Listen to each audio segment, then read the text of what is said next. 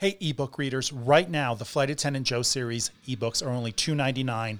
That's fasten your seatbelts and eat your fucking nuts, Flight Attendant Joe, and I'm just here for the layovers on Amazon, iTunes, Nook, and Kobo, $2.99 each. Hey, everybody, if you enjoy listening to Grounded with Flight Attendant Joe, now is your chance to become a patron of the podcast, go check out www.patreon.com slash grounded with flight attendant joe.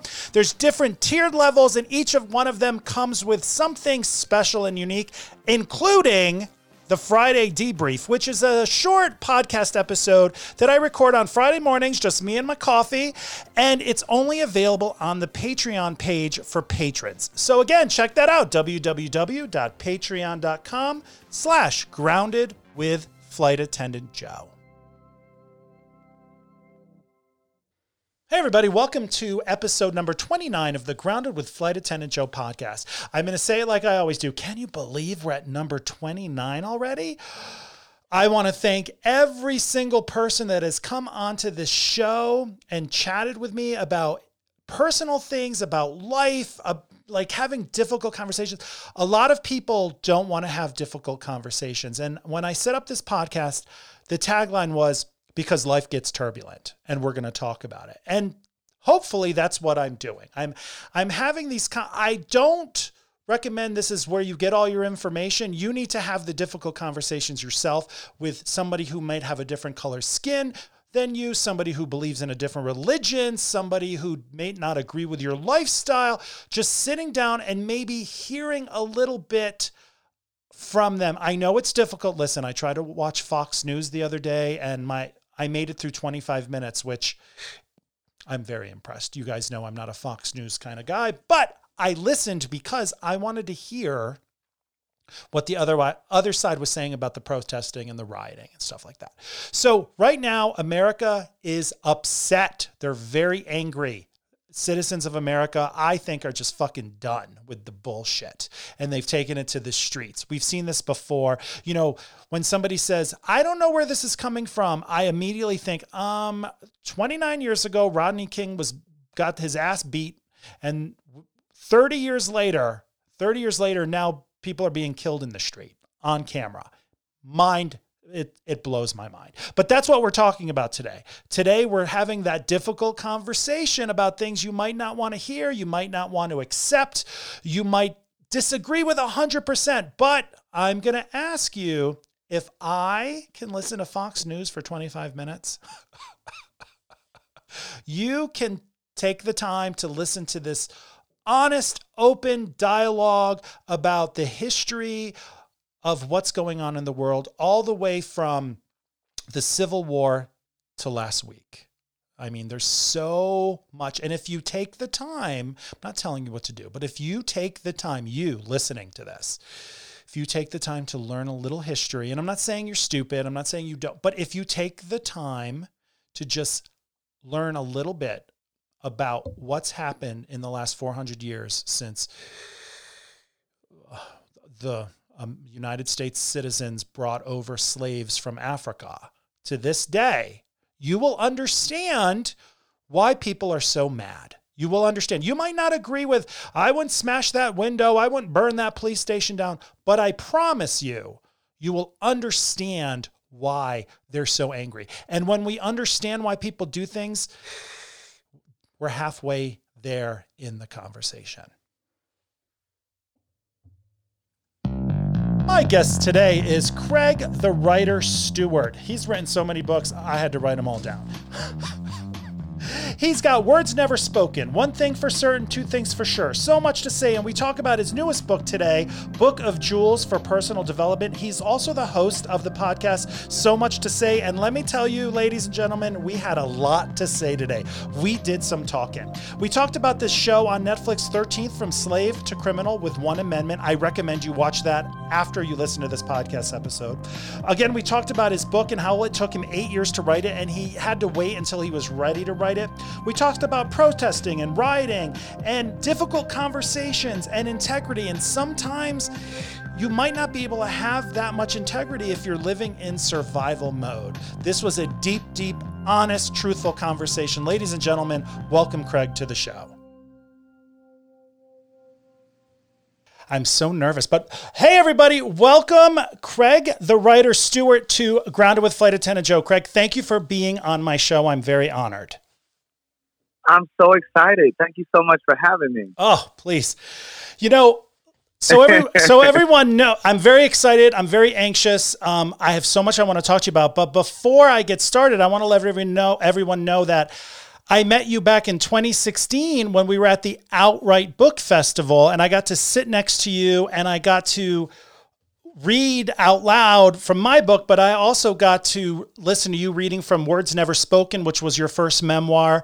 And I got to buy your book yeah. right from you, and I'm holding it in my hand, and it's a signed copy, and I, I love it. Well, thank you so much. And you have, first, I need to congratulate you on your podcast. Oh. It's amazing, like what can happen in four years. You know what I'm saying? Like you weren't doing a podcast four years ago. No, I was very anti podcast. I did not want to do a podcast. I was like, I had this thing in my brain where I was like, I'm a writer and that's what I'm going to do. I didn't want to, I was, right. Fr- because, you know, when you write, you know this, you're an author. When you write, it's a solo, mm-hmm. it's very personal. It's yeah. just you and your computer. And, but when you do something yeah. like this, you know, you're putting it out there. Like when you write a book, eventually people are going to read it and then they're going to either like it or hate uh-huh. it. But when you do a podcast, you know, you record it and then it comes right out and then people can either hate it or love it. So I was afraid of that. So I had to grow as a person before I could do it. But thank you. You're on, you're on a podcast too. You, um, I, your, what is your show called? Say, uh, so much yeah, to say. so much to say. Right. Yeah. How long so have you been doing that? So, ooh, uh, May 1st, made, I want to say four years. Oh, wow. Look I at think you. I think it's been four years. That's yeah, awesome. I think it's been four years, Joe. And you, but get, yeah, you and I met in Washington D.C. Yes, and um, I, I, mean, I was drawn to you like as soon as we met. You know, I remember we. I, I thought your your first book was so funny. Um, it, tell me the title again. I know it's about the flight attendant. I know it's a flight attendant, but I cannot. I, and I bought the book, but I just cannot. And I can see the cover in my head, but I cannot remember the title. It's um the first one when I was there, it was fasten your seatbelts and eat your fucking nuts. Yes. yes, that's it. Fasten your seatbelts and eat your fucking nuts. And I remember you reading excerpts from it and I just thought it was so funny. What I really I, did. What I remember from that day because I'm so awful, is I just remember you reading these personal, so important stories of your life. Rashad reading about like how music impacted his growing up, and then me just throwing out dick yeah. jokes, me telling dick jokes and mm-hmm. being inappropriate. But it was a great balance. It was. But that was a great balance.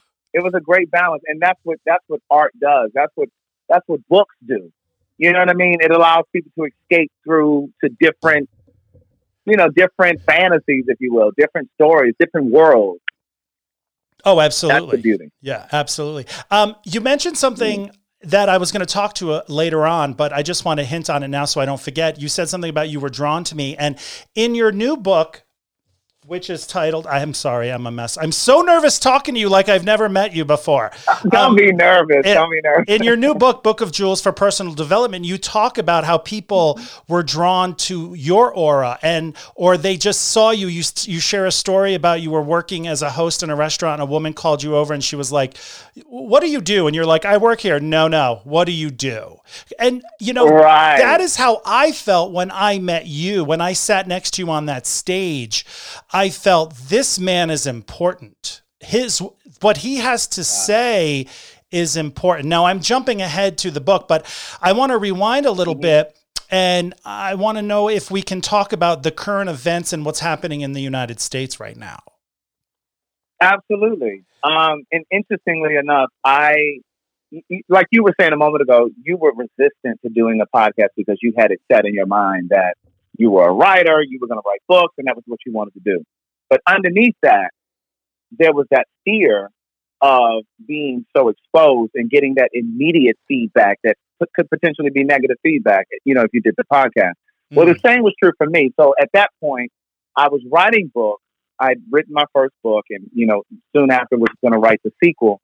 But I was very much so reticent to be so visible on social media. Again, in the way that you said you were resisting doing a podcast. I didn't want to be visible. I didn't care if people knew what I looked like, if, if people knew who I was, or people recognized me in the street. I never, I never wanted that. Um, but then what I realized was I had to have a, a very honest conversation with myself, and I realized that God will dream a bigger dream for you than you will ever dream for yourself. And I believe that a part of the reason that quote unquote success, whatever that means and whatever that looks like for you, um, for me, it was it was stagnant, if you will, because I was resisting. I was resisting the bigger the bigger dream, the bigger picture that God had for me. You know, because I was like, well, no, I don't want to do that. I just want to do this. But I started doing more in front of the camera. I started to use my social media in a way that I wasn't using it before. Before, I would post pictures and from book signings and pictures of books and you know that kind of thing. And my my social media started to plateau. Like the following didn't wasn't increasing. Um, I was getting the same amount of likes and comments on my posts, whether it was on Facebook or Instagram. And it wasn't until I started uh, working with uh, the Queen Supreme Court show, which is an online show hosted by T.S. Madison, mm-hmm. that it, it, was, it, I had invited her on my podcast so much to say. And that particular day, she said to me, well, I understand that you wrote these books. Because at that point, I had three books by the time I met her. And she said, Well, I understand that you have um, these books. She said, But you're, you're not going to really sell these books until you get in front of the camera. She said, Because people have to like you. Mm. She said, And you have the personality. She said, You have to get in front of the camera. So I say all that to say, uh, in a very long way, to come back to answer your question about what's going on now. I've now sent I've started a, an extension of So Much to Say podcast, and that extension is my YouTube channel. Where uh, so the opening for my podcast is Good Day Thinkers, Thought Leaders, Progressives, and Dreamers. I'm Craig the Writer Stewart, and this is So Much to Say. These are my thoughts in my voice on black shit, white shit, gay shit, and everything in between. And then I go right into whatever the conversation is. Well, I've just started streaming on YouTube probably about a year ago. Okay.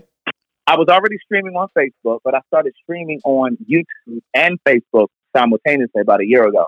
And just recently, and when I say recently, I mean about the past week or a week and a half, I started an extension on my YouTube channel called So Much to Say YouTube TV.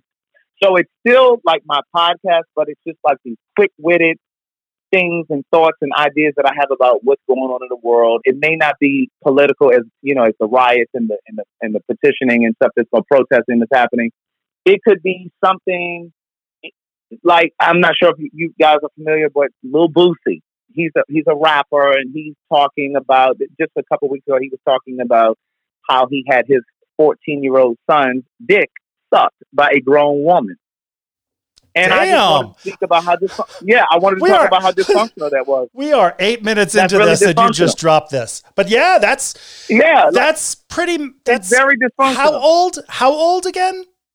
His son. He said his son was twelve or thirteen at the time, and not only did he have his son dick sucked by a grown woman, right, but also his nephew, his underage nephew, and and and so I wanted to speak about that. So on my YouTube channel, again, there's a section called So Much to Say YouTube TV, and I open with Good Day Thinkers, Thought Leaders, and I talk about that. So I just recently started talking about the state of what's happening in this country, and there's a video over there where I talk about the riots and the uh, protesting, but I also talked about um, there was a white woman in New York called Amy. Her name is Amy Cooper. Oh, I know that bitch. Approached, yeah, that story. You, you oh, know, we're gonna talk. Yeah, the guy, I have that written yeah, down the black guy about. asked yeah. her if she could put her dog on a leash.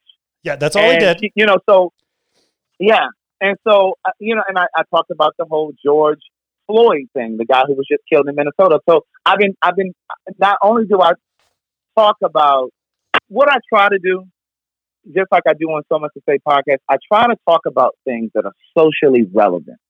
Like I'm not going to use my YouTube or my Facebook to get on there talking about what's happening happening on the Real Housewives mm. of Beverly Hills or Atlanta or any other show, um, because that's not that important to me. But if I can put my quick wit and humor to a serious subject matter, whether it's uh, the George Floyd thing or or the the Lil Boosie thing that I was just telling you about. I want to be able to do that because I want to challenge what people think, and that's what I try to do in everything that I create, even with the book. I want to challenge people to see the world or life or situations different from what they would have seen it. I want to expand the way that they think. I want to stretch the way that they think. And I've been very clear for a long time that what I was called to do, because I'm a very spiritual person, not religious, very spiritual. Mm-hmm. I believe that I was called to bridge community. I believe that what I was called to do, my work, through my work, or and now through my personality, because I have to start to think that way, because I'm so used to just being behind the camera, you know what I'm saying? So I, am learning that I, what I was called to do was bridge communities through my personality and through the art that I create, whether it's the podcast, whether it's my books, whether it's my greeting card business. Because I have a greeting card business, mm-hmm. and each card is written in such a way that any card could be given to male or female. Because the card is really about the emotion. So there isn't a card that's going to be like, oh, girl, or uh, right. when you love a woman. Da, da, da. It's not that. It's all about the feeling. Um, it's all about the situation. So that's what I try to do with Say It in a Card. Um, I try to do that with every single thing that I do. And it's about bridging communities, whether it's black and white people, whether it's gay and trans people, black gay people and gay white people, uh, black people, heterosexual people, and black gay people. It's about bridging community.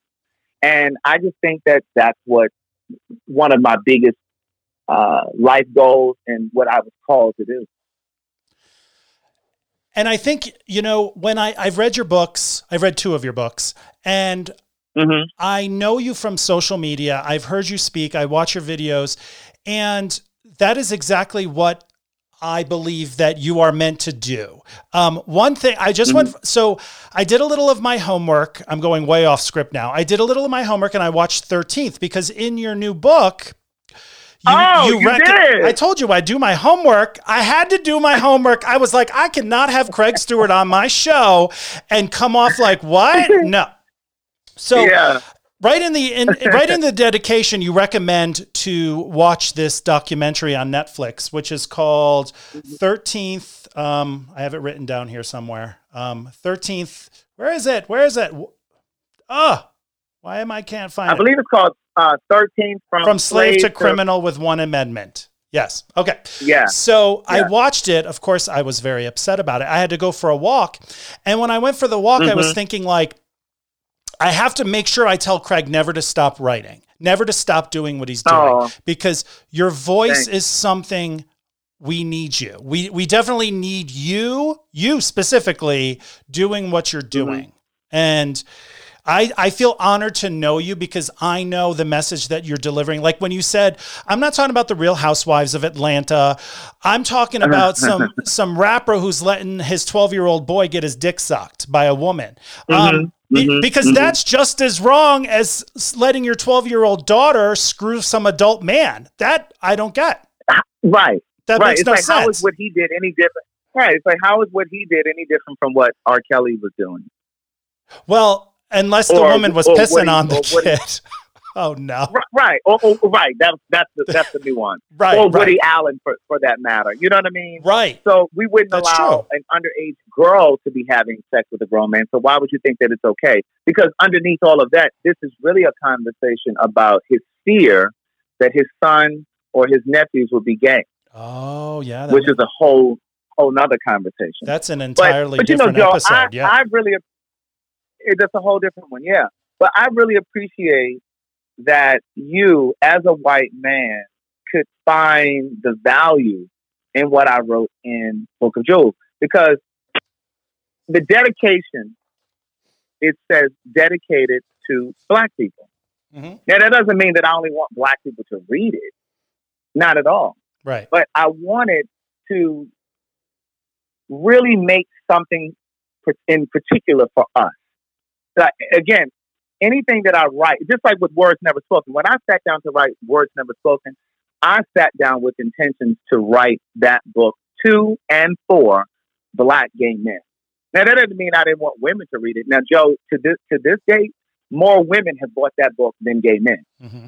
But when I sat down, it was my intention to, but it doesn't mean that I was excluding women in the same way that I'm saying with Book of Jewels. I'm not saying that white people shouldn't read it, Hispanic people shouldn't read it. I'm just saying when I sat down to write this book, I wanted to, I wanted to speak directly to black people because, and it was important for me to say that in that dedication because I don't know if you know this or, or as many people outside of the black community are aware of this, but in the black community, it is a well known fact that if you are an entrepreneur, if you are an artist, that oftentimes there's this conversation of, well, you want to be inclusive. You want to make sure that white people feel included. You know, just like in the whole movie industry, there's this idea of white hope. Like these movies that have this theme of white hope. Like uh, what was the movie with Sandra Bullock and she had the little black boy who played football and she oh, took him into bl- her house. The Blind Side. The Blind Side. That was that it. Okay, yeah. Right, The Blind Side. Right. So movies like that, where the white person, the white character, is like the savior. The, the white person comes through. That's the that's the, what's called the white hope. And there's a theme. That's a that's a real thing that happens in a lot of these Hollywood movies, where there's this white savior that comes through and saves the day and makes everything better and just da da da da. And I remember reading an article, and it was saying in the article that the reason that that's done is because even like with um, the movie with uh, Taraji P Henson and Janelle Monáe and uh, Octavia Spencer, where they where they were the mathematicians. Yes, that was a uh, good movie. movie. called uh, Hidden Figures. Yes. Hidden Figures. Even in that movie, like the woman that uh, Katherine Johnson that uh, Taraji played, she was. I don't know if she's still living now, but I, I believe she may be. But she was living when they did that film, and she said that the way that, that certain things happened in the movie did not happen in real life. So, for example, if you saw the movie, there was a point in the movie where she had created the math for them to figure out how to launch that space shuttle mm-hmm. out into space. And so there's a movie, there's a point in the movie where Kevin Costner invites her in because her office was separate because this was during segregation. So her office was separate. She had separate restrooms, but that he invited her in to see the launch. And she said in an interview that never happened. She still had to watch it from her desk. They didn't even invite her in. And there was this idea of this white hope, this good white person that existed in the movie. And this article that I read said that the reason that Hollywood does that is so that white people living today don't feel that there weren't some good white people at some point. Or white people today can, the good ones, quote unquote, can see themselves and say, oh, I would have been that kind of white person. And so for me, I wanted to write this book and specifically say, this is for you. This is for black people because, you know, I, I've been challenged as an artist. You know, I've written a stage play before and I've had people tell me, oh, well, you need to diversify it so that, you know, because white people need to be able to come to this play. Or, you know, white people need to be able to read this book. And it wasn't until you know, I did a lot of research on Toni Morrison when I was writing my first book, and I remember seeing an interview where she said she was interviewing with uh, Char- uh, Charlie. Is it Charlie Rose? Oh yeah, the one who me too'd. Yeah. Yes, yes. And she said to him, she said, "You know, I write for black people." She said it so matter of fact, without an apology, and and and again, it's not just about artists because even black-owned restaurants sometimes feel like they have to go out of their way to cater to black to white folks, to the white customer. And you'll sometimes see it. And again, I don't know if you've ever paid attention to this, if you've ever noticed it, but I have noticed it as a black person that sometimes I have gotten even subpar service from a black owned business owner right in my face. And then they turn right around and look to the white customer and say, Hi, how are you? Oh my God, yeah, come on in. They're so friendly. They, hmm. they roll out this five star carpet, this, this you know this five star customer service, because somewhere in their mind they were taught and programmed to believe that you have to. The only way that you're going to succeed is if you if you earn the white dog, because obviously the thought is the idea is the black community is not enough to sustain your business. Hmm. Well, I um you mentioned in your book you mentioned the word white gaze. Is that kind of what this is? Mm-hmm. I've never heard that term before. Is it kind of like the idea of as a black man or a black woman, it's like I, I there's something in the the brain that says I need to be approved. I need the approval from white people, or I, I care about what Uh, yeah. what white people think of me. Where does that come from? I first heard the term white gaze from Toni Morrison. Okay. And in one of the clips that I saw, she said, you know, I'm no longer, in fact, I pulled that clip from Charlie Rose and I put it in my promo video for Book of Jewels, you know, when I launched the book. And, sh- and I have a clip of her saying it. And she says, you know, I'm, I'm no longer concerned with the, with the white gaze. Because again, oftentimes as artists, we're, we're taught that you have to be concerned with how white people are going to see it. That's what I mean by white gaze Okay. you have to be concerned with how they're how are they going to see it through their lens, through their life experiences.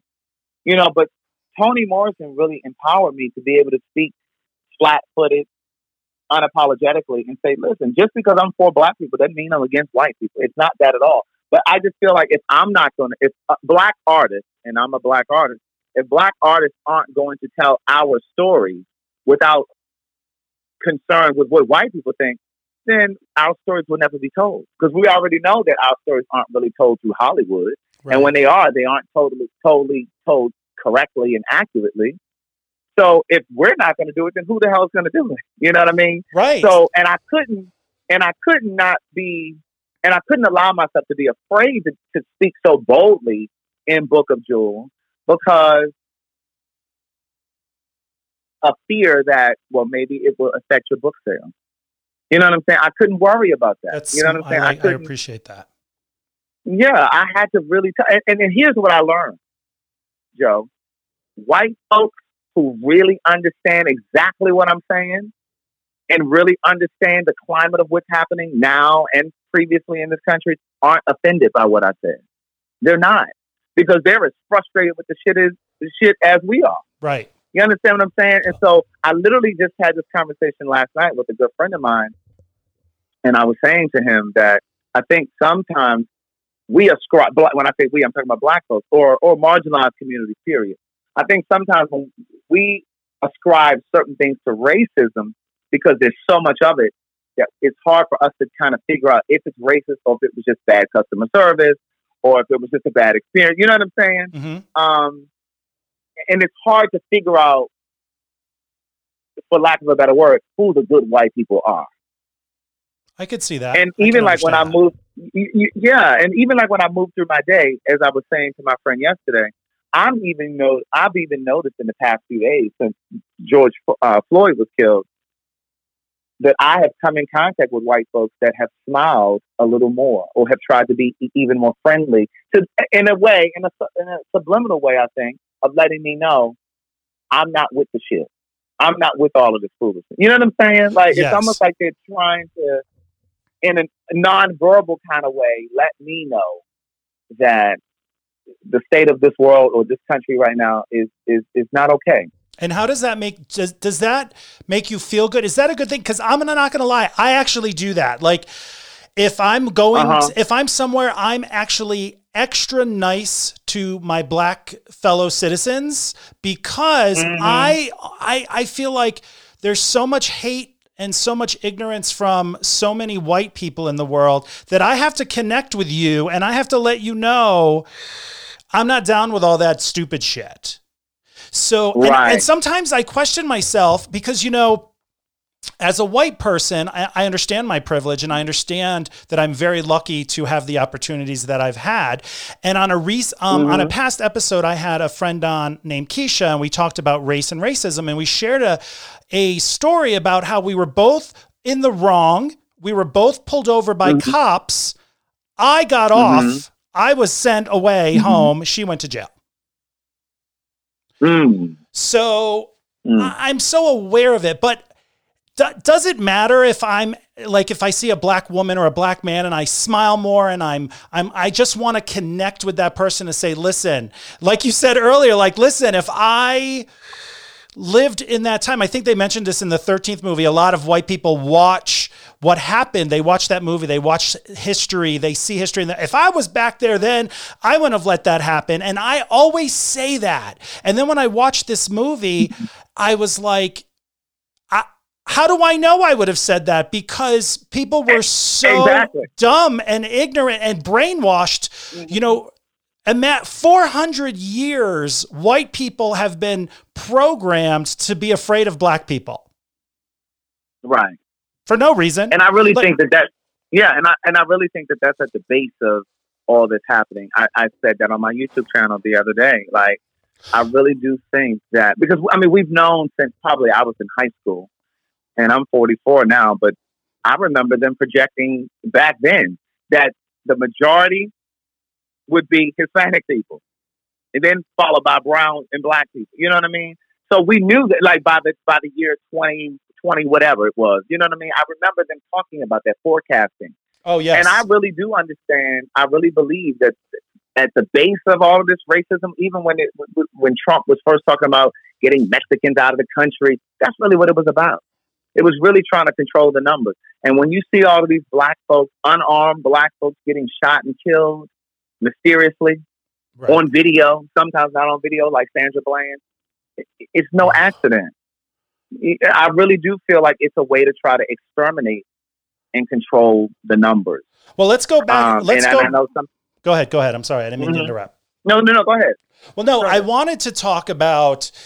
You mentioned um, earlier Amy Cooper, and I really wanted to talk about that before we talk about um, the police in in general.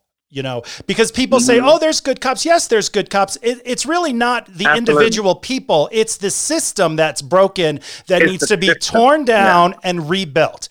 And it goes back to the um, the Reconstruction after the Civil War up until World War II, where you know Mhm. once once the slaves are free. And please, you're you're going to know this more than I am. So if I have any Mhm. facts that are wrong, please Okay.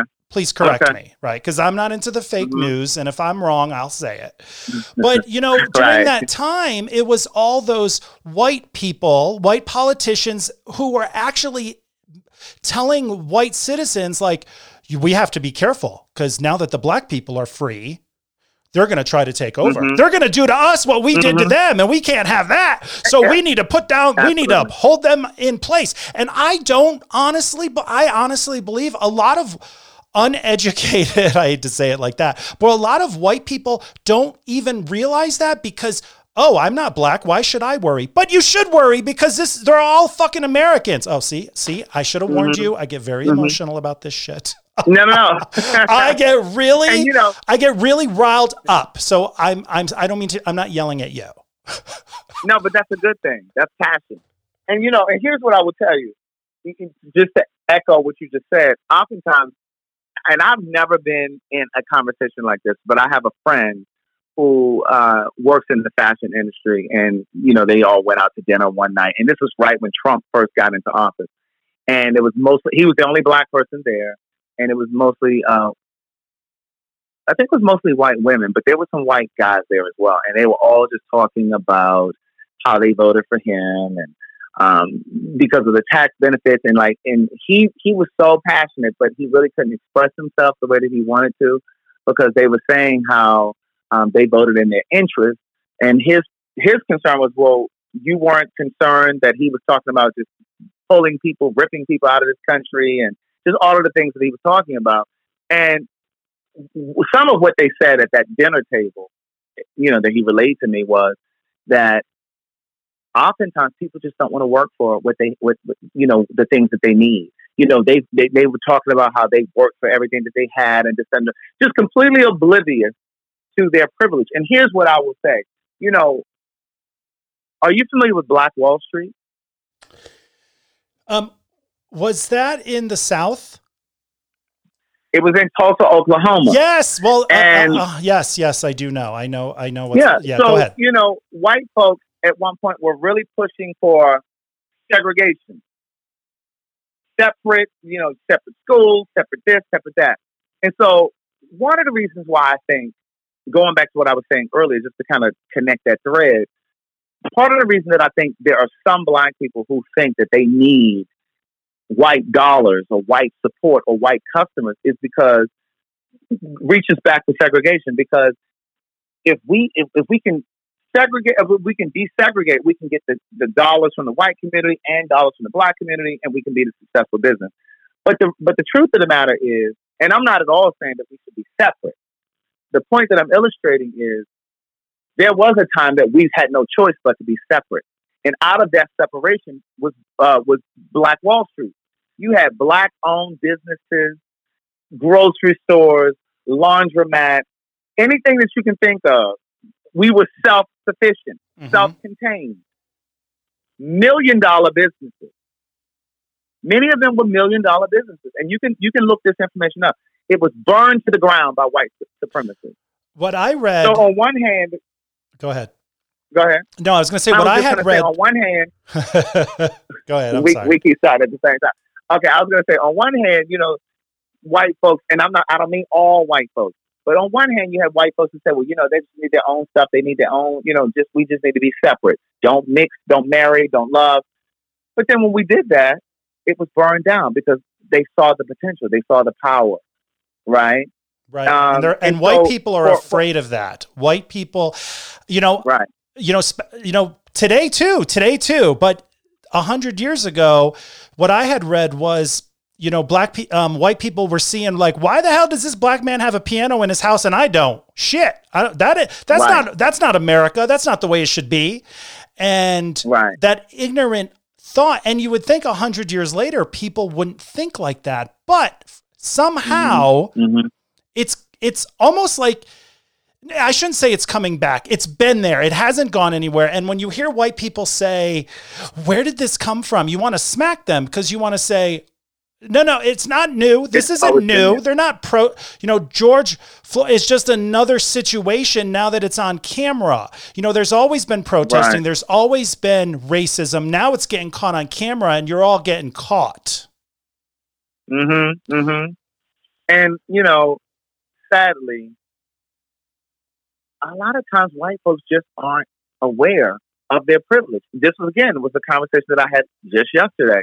And I'm a person that believes that it's intellectually lazy for a white person to live, exist, breathe in 2020 and just be so oblivious to the privileges and how the, the, the playing field is slanted and has always been slanted. But I feel that same way about black folks who still believe that it's wrong to be gay and believe that you just need to pray the gay away.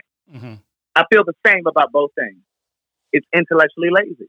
Um, but what I will say is, even when you when we saw those uh, those those Hollywood people that were um, and I can't remember Lori Loughlin and uh, the woman who played in Transamerica when they were cheating to get their kids in these Ivy League schools. They were paying. And, and when that whole thing happened, I'm to tell you what I was thinking. I was thinking, like, you already have this privileged life. The world, the country already moves in your favor. There already bends in your favor. And then you still have to go and cheat to get your kid in an Ivy League school.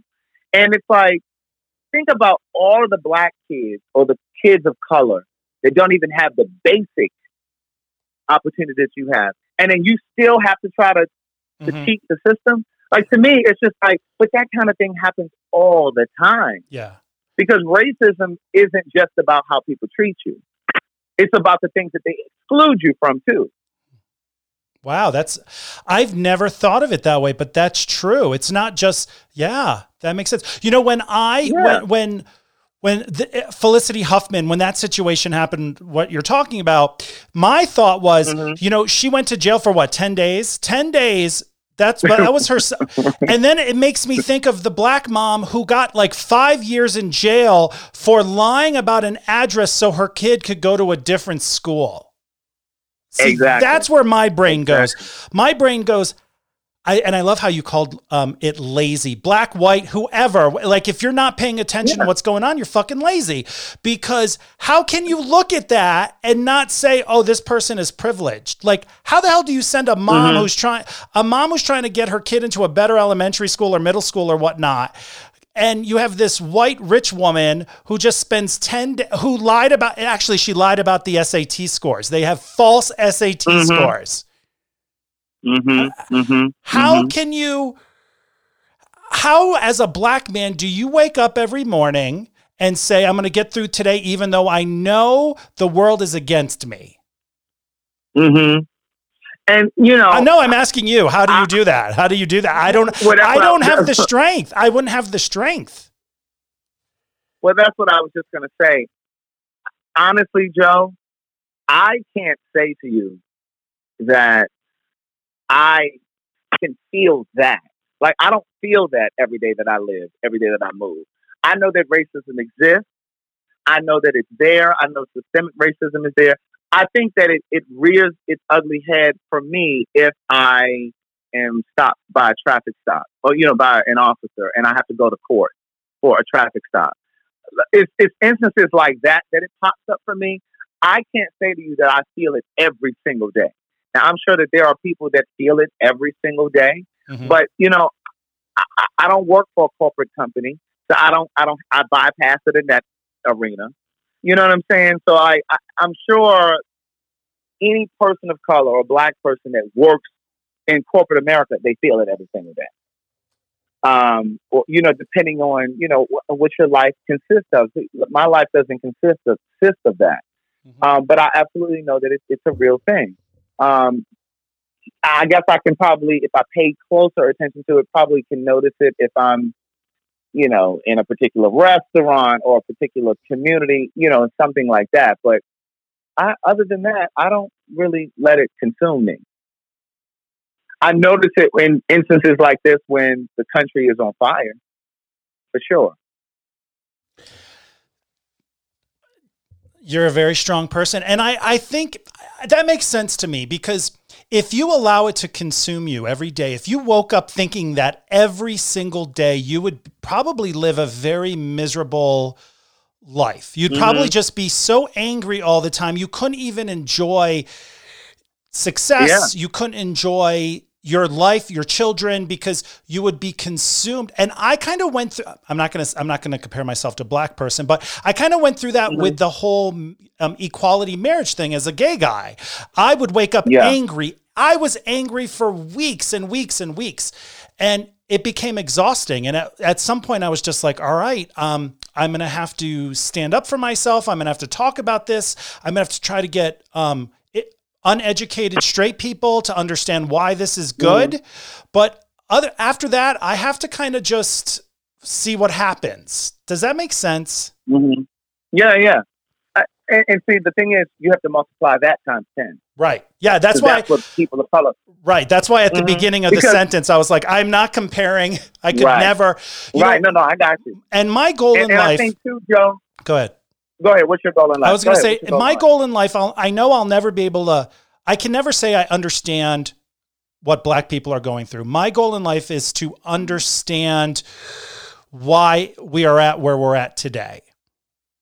Mhm. I want to know And- why this happened, and you have to study history. You have to watch these documentaries. You have to. You can't be lazy, like you said. I fucking love that. You cannot be a lazy American or a lazy human being, and then just be shocked lazy. Right, and then be shocked when the country's burning. The country. This has been. Right. This has been. This has been setting up to happen for a long time. So don't be shocked. Don't be Yeah. shocked. Yeah. And let me, I want to add to something that I said a moment ago in terms of like black folks to feel that pressure every single day. I'm sure depending on what community you live in as well. If you live in a, in an underserved community, you feel it. Policemen patrolling the neighborhood constantly, helicopters patrolling the neighborhood constantly, going into a grocery store with subpar uh, you know, lack of quality groceries. You know what I'm saying? So I'm sure, you know, you could you would feel that every single day. So I don't want to minimize that at all. Right. No.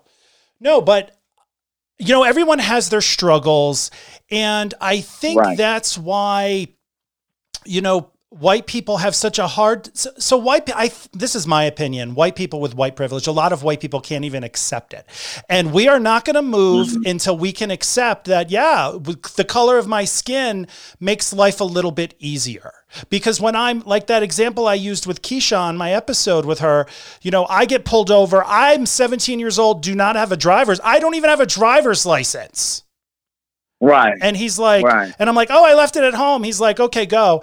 And then Keisha gets pulled over, and she's got a friend with her. Um, sh- her license is suspended, which to me is the same thing. You don't have, we both don't have a license, right? Le- technically. Mm-hmm. And um, she's driving. She's with a, a friend of hers who's black. The cops start harassing him for his driver's license. He's not even driving.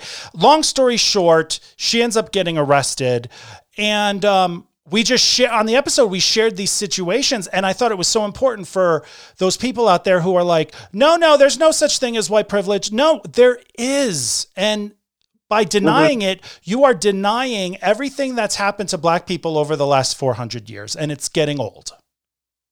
Right. And and then the only way that we can have this conversation too about white privilege, or I should say, we can't have this conversation about white privilege without having a conversation about the head start that white folks have had over black folks.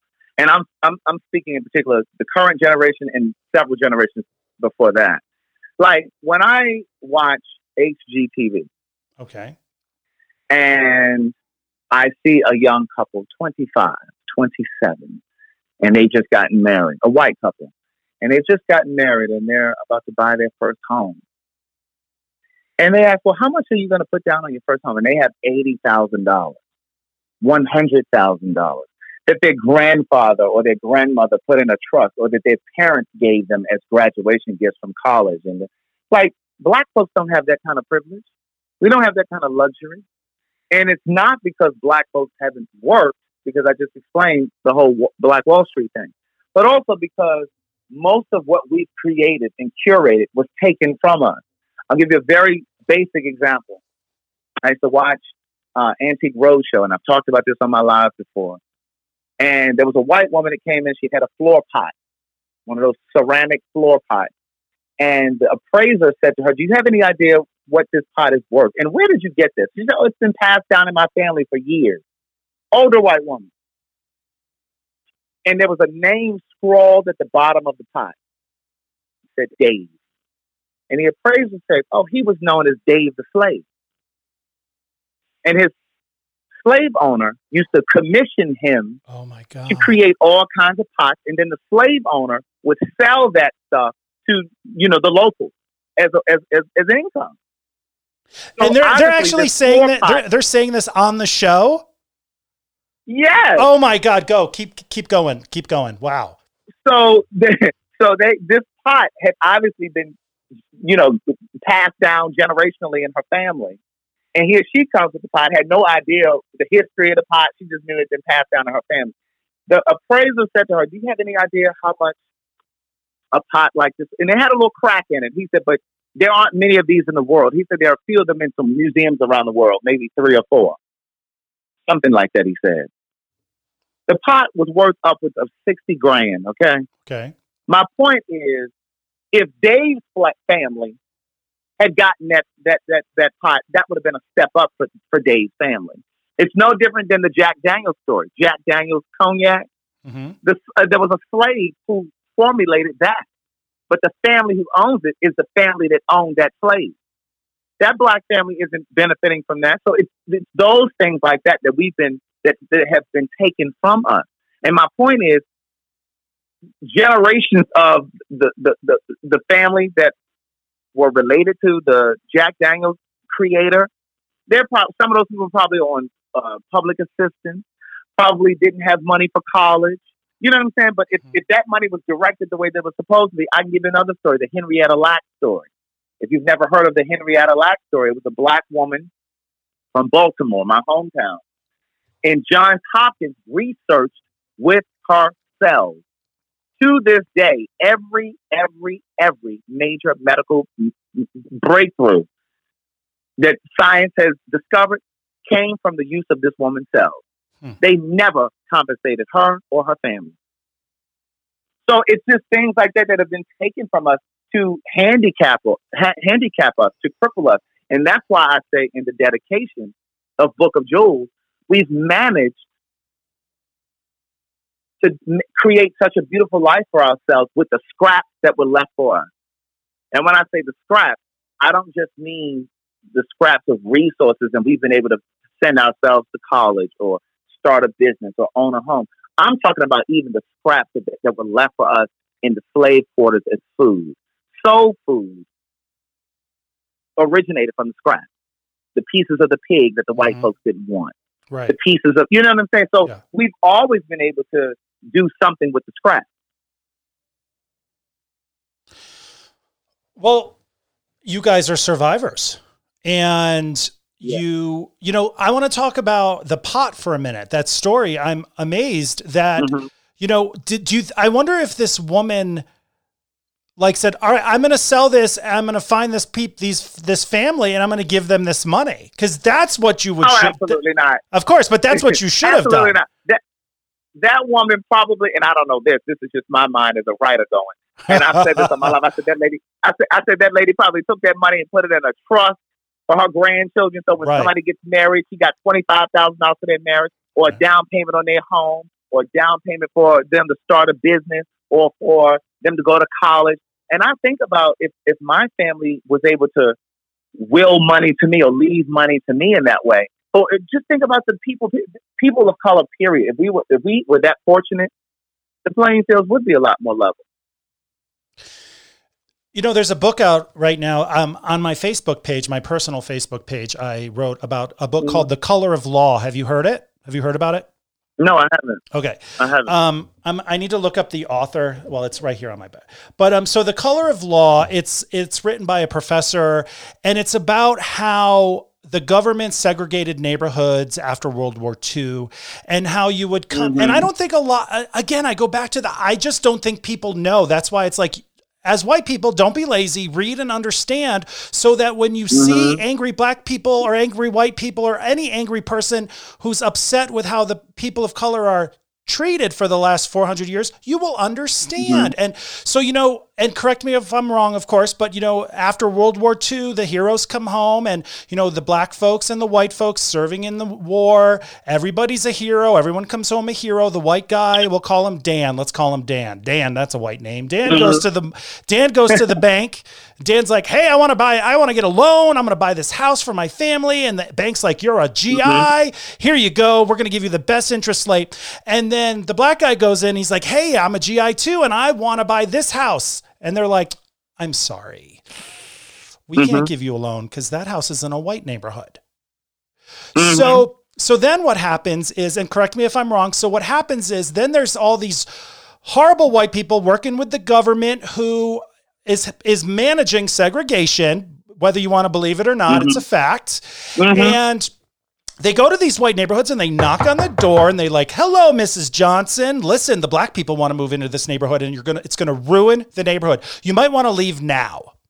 Sell us your house. so then the white person, this white realtor, horrible human being, buys the house, goes to the person of color and says, Hey, I'm going to give you a loan for this house. But the loan interest rate is so fucking high and it, and the rules are so horrible that you miss one payment or one thing happens, you lose the house. Then this white guy sells the house, now takes it back, sells it to another person of color, and continues that whole process. So what happens? You don't have that opportunity to have your family, like you said with the pot or whatever, like the, there's no like, hey, I'm going to leave this equity in this house to my f- children.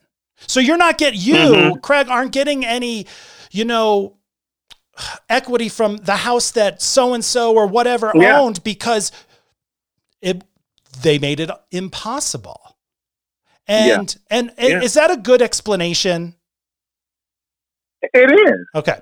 I mean, that's a very that's a very basic explanation for anybody who, who refuses or you know tr- tries to pretend that they don't understand. Well, I've been called for a sure. basic bitch, so. I- no. if I give a basic answer, that's all I can do, Mr. Stewart. No, but no, and no, I, I didn't mean it in no, that way. I know, I know. I'm just kidding. But you know me, I'm. I gotta. But, you know, be, I gotta be there's. There's actually there's there's actually a television show on Apple TV that speaks to what you're talking about. It's with Samuel Jackson and um, Anthony Mackie. It's called The Banker. Excellent, excellent, excellent movie. And I and I spoke about it on my live, like just telling people it's a great show to watch. And like I said, it's on Apple TV, and it basically talked about how they were both inve- they were black investors, and how they had to hire a white guy who would go in and be face so that they could buy these bills. He didn't have the money. They had to teach him everything in terms of the law and how real estate works. And then, of course, they funded it. And but he had to be the face because, and this is based on a true story, because they wouldn't allow. This was in the '60s, and um, they wouldn't allow black people to buy. They were basically buying banks, is what they were buying. Mm. Wow, yeah. and it's called the Banker. I'm gonna have to check. That. Oh, I It's don't. called Have, The oh, Banker. I don't have app. I, I'm one of those weird people that doesn't have an iPhone. But I bet you Oh, I, I need to try to find that because I'm I'm so I'm so interested in how all that played out because I think that's so impactful for where black Mm-hmm. people are today. And when I hear white people say we haven't held black people down, I'm like I'm gonna I'm gonna need you to rethink what you're what you're saying Mm-hmm, because mhm. it's just And a then even- fact. It's a fact. Don't deny it. And as I talk about in the in the dedication of Book of Jewels, I talk about how at one point I used to be ashamed of the uh, alcoholism rate or the incarceration rate in the black community. But when you think about the domino effect of all of the stuff that we just talked about, it, it, really can crush a people, a community of people, and that that that's part of the reason why the alcohol rate or the drug abuse rate is, is what it is in the black community because after a while, you know, you get knocked down so many times and you know what I mean? Yes. Yeah. Well, yeah. You. It's it's just continuously happening, and you have It's the la- you have the lazy people, the way lazy white people who are just they don't want to know because maybe it, they think, oh, this has nothing to do with me because I'm not black, Mhm. but it does have something to do Mhm. with you because you're a human being. For Christ's sake, excuse my language. Mhm. Um, Mhm. but speaking of your book, Book of Jewels, which I think is fantastic, I want to talk. I. I already. Oh, you know, you said that you wrote it for Black people, and I'll explain to you how. And I and I find that to be fantastic, and I I love that you're so honest in this book. You're very very honest, and Mhm. when I was reading it, I could tell that I was like, he's this his target audience are are black people. I could I got that, right? What I felt Mhm. like I was I felt like I was in a in a big lecture hall and you were telling stories to people and I was lucky enough to be in the room. Mm. I was lucky enough to be invited in and said, "Hey, you don't look like an asshole. Come in." Let me Right, right. you know, right. I'm going to share stories that my people or black people are going to resonate with. You're not black, you might not resonate with them, but if you're a decent human being, you're going to connect. So I can I have so many notes to talk to you about this book because so many things in this book resonated with me and one of them was like I said when you recommended seeing the movie 13th, which is for people who don't know, 13th abolished slavery. The 13th Amendment abolished slavery. I'm, I promise you, people don't know that. And um, what? I'm sorry. I just call it the way it is. I, I bet you if you Yeah. walked out on the street, if I went across the street and asked my neighbor, do you know what the 13th Amendment was? Do you know what the 19th? No, they don't know this shit. All these Mhm, Americans who mhm. think they're patriots and they don't even know the shit. It drives me absolutely Right. crazy. But in this movie that I watched, they have they they talk about the the movie The Birth of a Nation, which was a huge fucking racist dumpster fire movie. And there's Mhm. this scene where it's so disturbing. I'm not gonna lie, when I, I I cried when I watched this movie. But um Mm.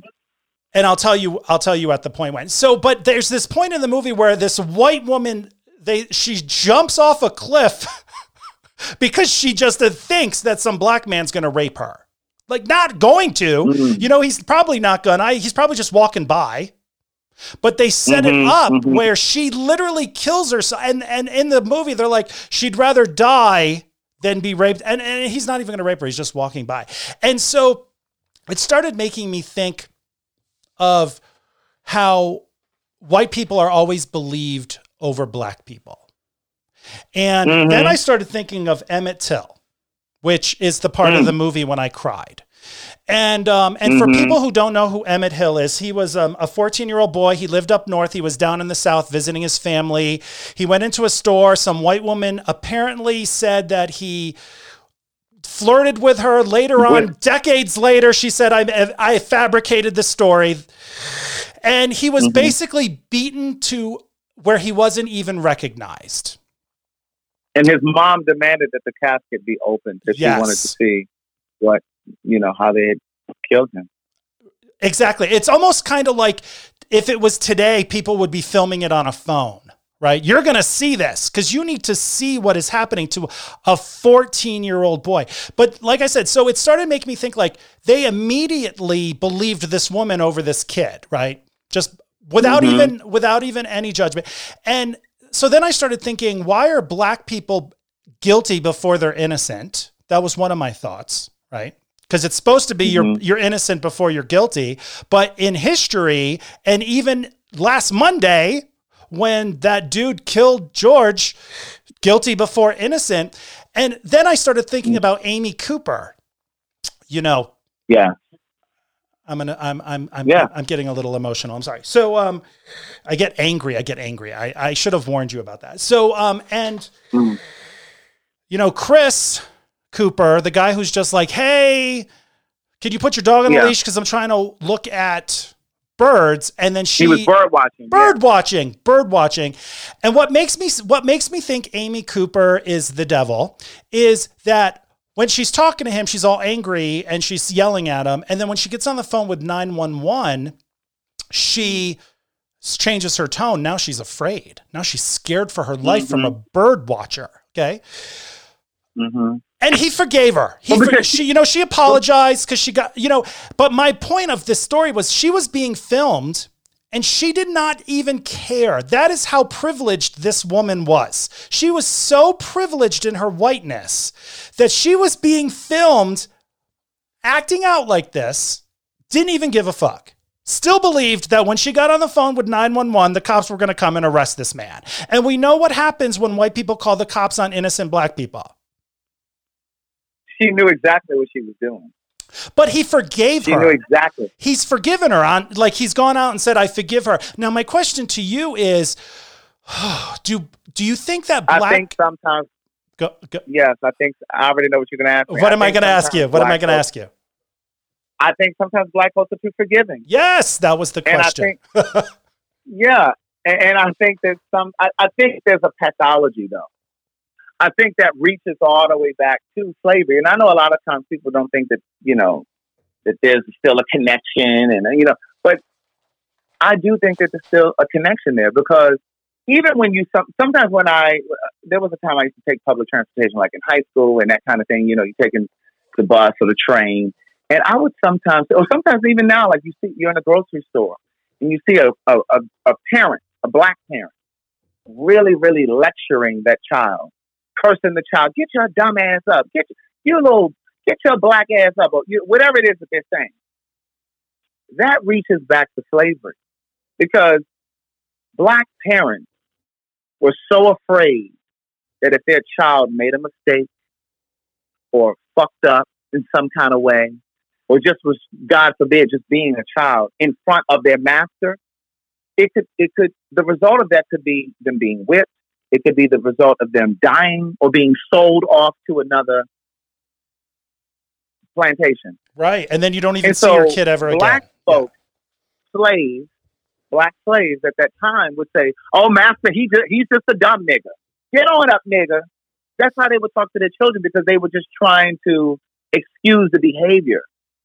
And and and we see a different incarnation of that. It's the same thing.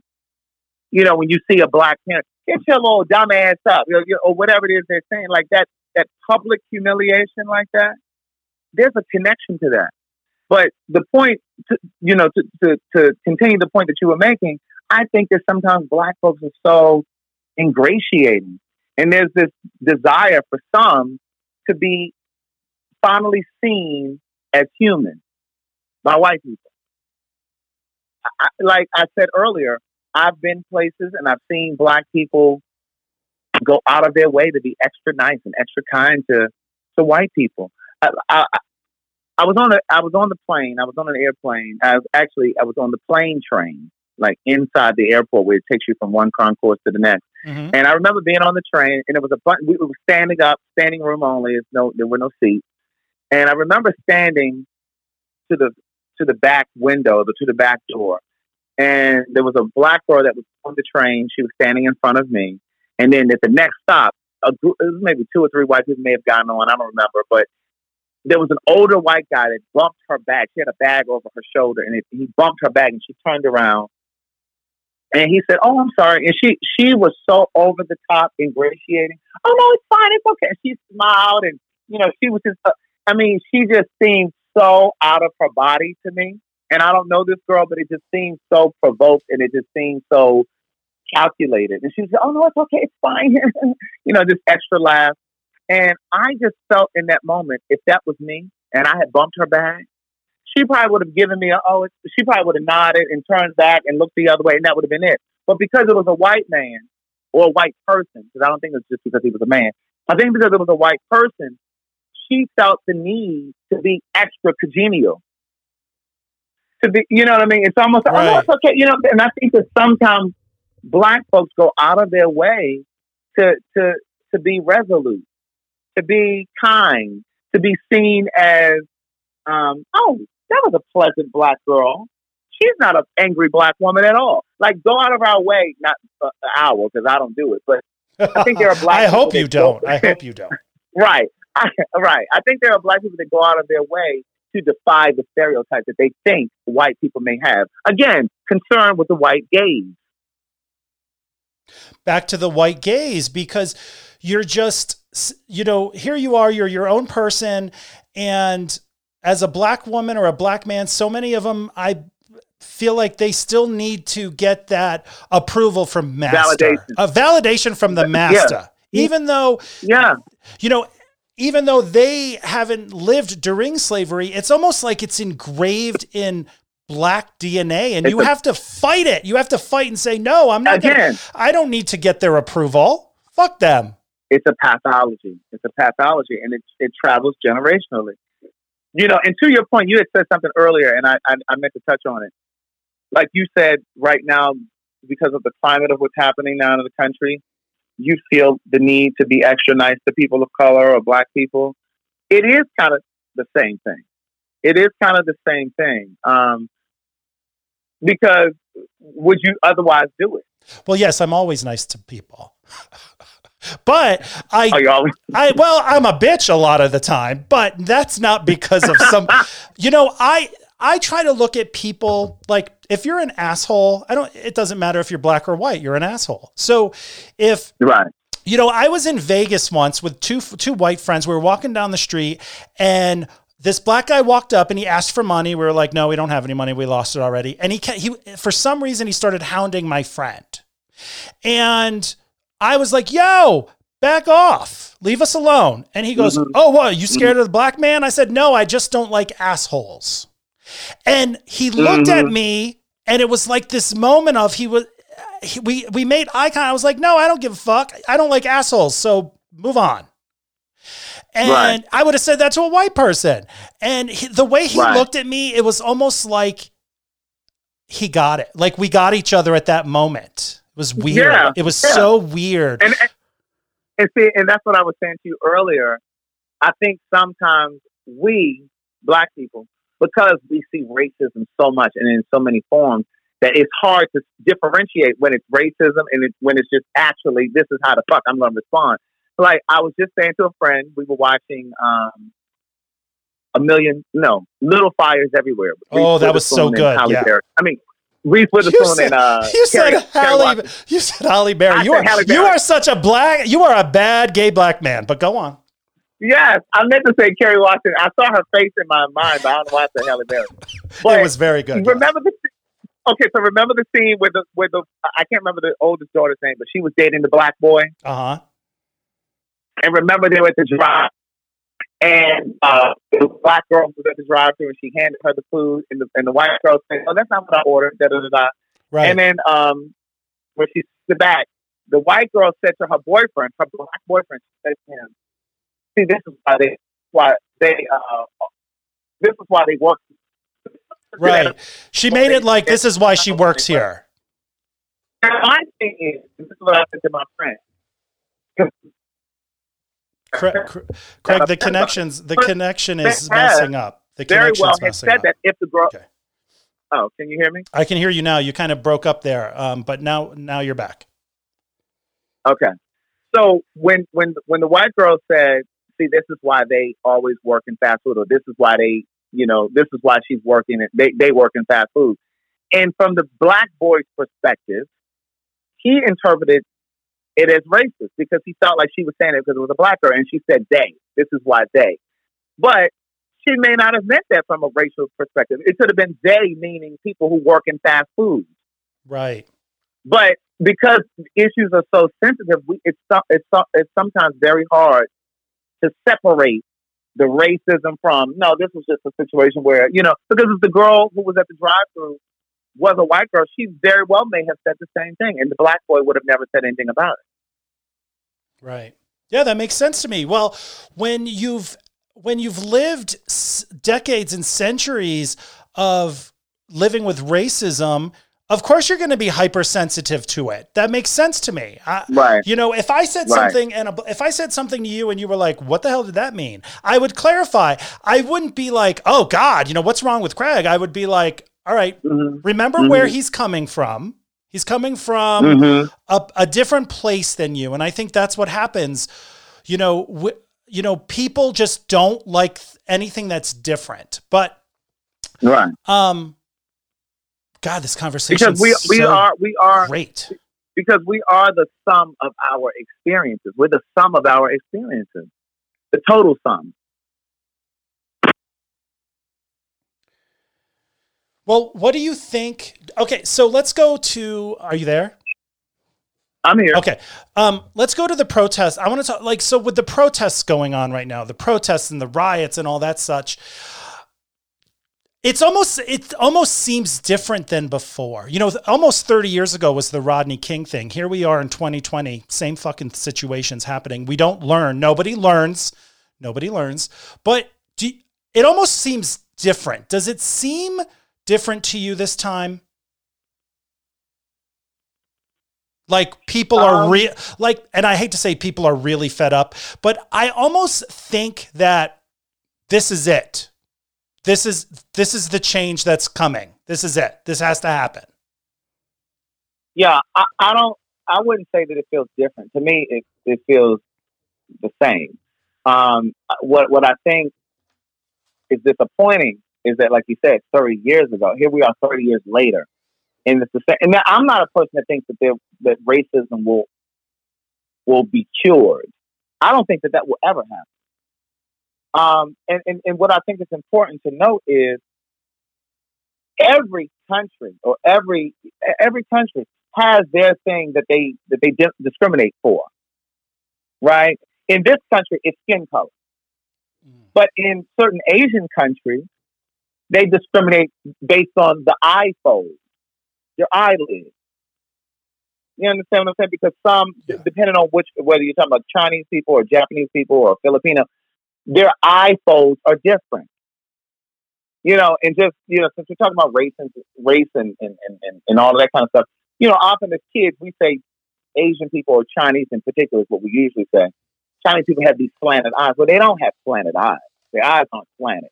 They just have a larger eye fold, and so it covers more of their their eyeball, and so it looks like. But they they they they they discriminate based on that. So every group has their thing. So I don't think that racism will be cured in the United States, but I just I just would have imagined that we would be so much further along, especially right after having a black president. You know, I just felt like we were moving in a in a in a more progressive direction. But I was listening to the Breakfast Club yesterday. It's a it's a it's the number one urban syndicated radio station in the, in the country. They're out of New York.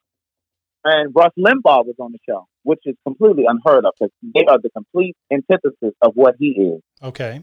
And he was just outraged by this whole George Floyd thing and killing, murder. And he wanted to be on the show and really talk about, you know, ways of, you know, bridging the gap and how to, you know, dismantle all of this racism, the systemic racism.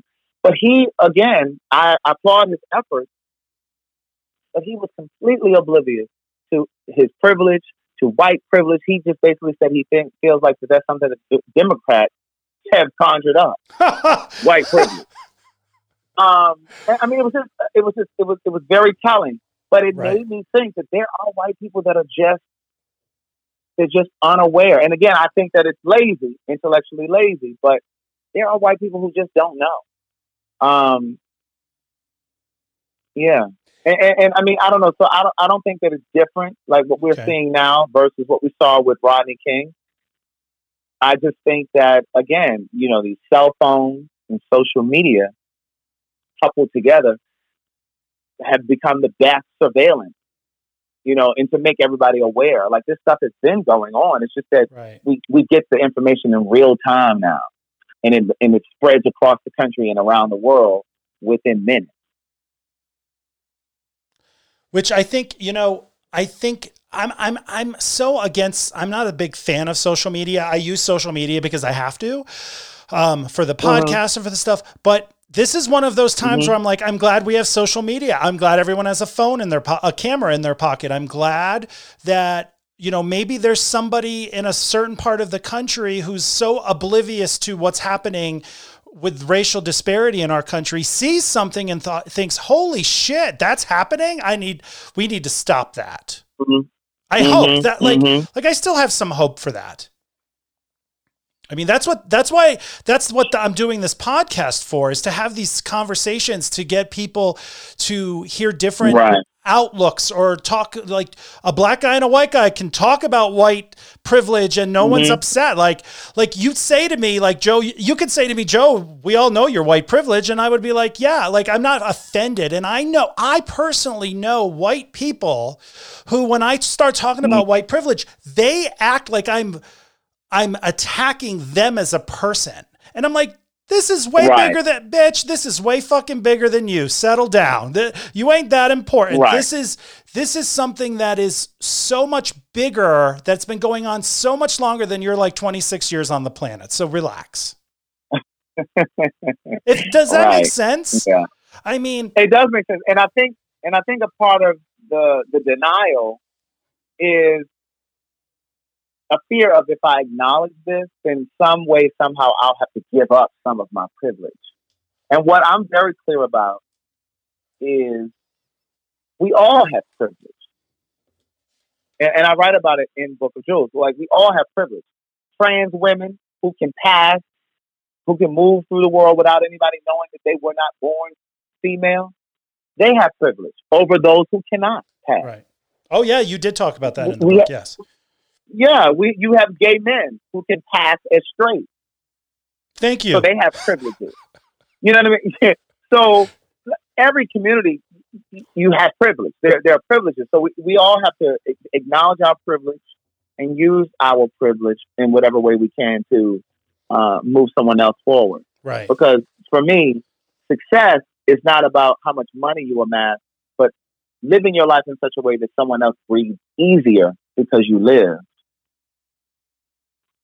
Absolutely. You know, you just mentioned um, a, like if white people have to admit white privilege exists, then they're afraid that mm-hmm. they would have to lose some of their privileges. But that's not true. It reminds me of it, it. One doesn't equal the other. You know what I mean? It's it reminds me of mm-hmm. when um, when you know same-sex marriage um, or marriage for everyone was on the table and there were straight people like this is going to ruin my marriage how the fuck is this going to affect you like, meanwhile, the, the, divorce rate was already right. over fifty percent. Meanwhile, like, meanwhile, you're fucking tweeting that gay marriage is bad, but you're watching a TV show that says "married in 65 seconds." Like, settle down. Like, you're such a hypocrite. I can't even take you seriously.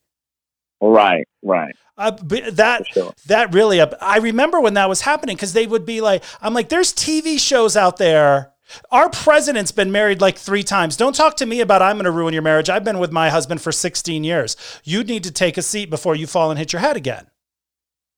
Oh wow! 16 years. Congratulations. Well, thank congratulate him because you know I'm the one who's a handle. I'm the one who's difficult. He's easy. I'm the troublemaker. But in um, I want to go back to the book for a minute. So in chapter four, in um, cha- in the chapter "Difficult Conversations," I live for difficult mm. conversations. It's fantastic. Uh-huh. And um, of course, you talked you talked about. Oh, so great! This book is fantastic, ladies and gentlemen. You, ha- I don't care what color your skin is read this book. There is, you will connect. You will connect to a part of this book. I don't know what part, but you will. And you shared mm-hmm. about how you were in a car accident with a friend and their insurance mm-hmm. company mm-hmm. wasn't giving you enough money. And you were like, shit, I have to take care of myself. So you sued the insurance company. Now, and then you, your mm-hmm. friend kind of, I think he probably took it personal. Do you think you could have made that decision to put yourself first earlier in life than when it happened? Oh wow. I think my life would have would have would have gone in a different direction if I put myself first sooner. Because that's really what that, that, you know that the underlying theme of that right. you hit the nail on the head is putting yourself first. Because if you have car insurance, that's what the purpose of car insurance is for. Exactly. And I was hurt. It wasn't like it was a fender bender, and I said, "Oh well, I'm gonna sue, your insurance company." I was hurt, like I was bleeding on the scene.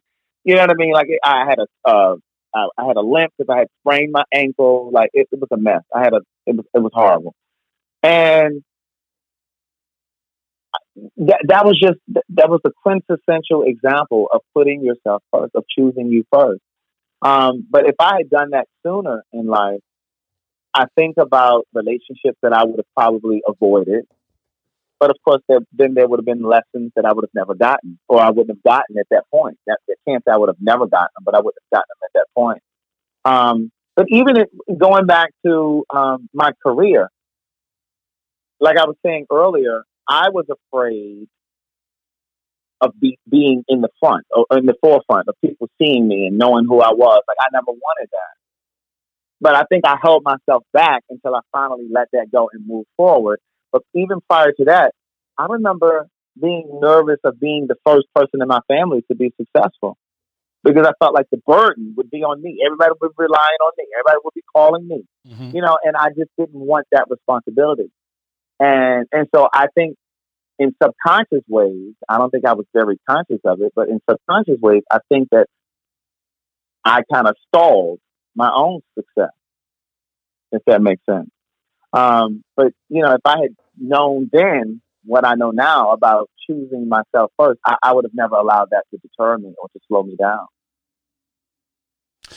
That that actually makes sense because you know everything happens when it's supposed to happen. But when I read that chat, when I read that part of the book, I thought, I wonder. First of all, I wonder how old. He, I had three questions. I wondered how old you were at the time. I wondered if your friend was black, also, because I, at one point mm-hmm. I thought, I I wonder if his friend thinks, "Yo, why are you doing that? We're brothers. Why are you doing this to me? I thought of that. And mm-hmm. then I thought, I wonder if he would have done something differently if he was younger and hadn't lived an, a long enough to realize, hey, you know what? Yeah, that's why you have insurance, and I'm injured, and I'm unfortunately I have to take care of myself. Right. I was 42, and yes, he is black. Okay. Was there was there a? Do you think it had to do with him thinking you were going like trying to bring him down, or did he take it personal? I could I would only be speculating because okay. um, I, you know we I tried reaching out to him several times after that, and he just basically pulled back slowly but surely. And then I reached out again like months after that, and you know he responded was like, "Yeah, I've been thinking about you a lot too. I really would like to sit down and, and t- talk." I don't know if it. So this is where I speculate. So I don't know if it was he felt like I was trying to take him down as much as if he was embarrassed. I kind of thought maybe he was embarrassed. You know, because when mm. we got into the car accident, you know, he was very teary eyed and he was just like, I'm just so glad you're okay. And, you know, he was just like really, you know, like near tears. And then, um, even that day, that later that evening and the next day, he, he texted and was like, i just thank God that you're okay. You know, I'm just so grateful and just, you know, whatever, whatever. But so I don't know. I don't know if he, if he was just embarrassed or, mm you know, or Yeah, maybe, maybe he, he was, partly embarrassed, yeah. angry. Yeah. or or if he was partly angry because I did end up suing the car insurance. You know, and again, the reason that I sued the insurance is because they had only offered they had only offered me uh, fifteen hundred dollars, and um, they had offered for pain and suffering, and then they offered five thousand dollars for any medical. But they offered that the same day that the accident happened. Like I, I had only been to the, the emergency room. I hadn't started going to the chiropractor. I Right. hadn't gotten any of the MRIs or any of that stuff. And I'm glad I didn't settle because the um, medical stuff ended up being, I think, about uh, ten, ten to thirteen thousand dollars. I can't even remember. Yeah, no, I You know, so um, who would have filled in that gap? Right. No, um, I, I'm, I'm completely on board with you, your decision. I would have did the same thing. In that same chapter, I, I, you talked about the Kevin Hart tweet.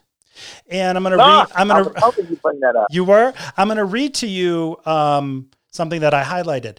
This is from chapter four, difficult conversations again. Uh, obviously our society was a different place then. We're, and we're talking about the, the homosexual, the homophobic tweet that Kevin Hart wrote about 10 years ago regarding his son. Um, obviously, our society was a different place then, and we weren't as inclusive as LGBTQ people because there was no kerfuffle. So instead of addressing that truth, we focused on punishing and persecuting Hart for something that many people believed about gay people at the time in our society. I thought that was such a smart thing to write. Um, and it also made me think why are we so uncomfortable not addressing real issues in America? Mm, We want to like Mm. it's like instead of saying, "Yeah, think about that. 10 years ago, it was okay to bash gay people on Twitter."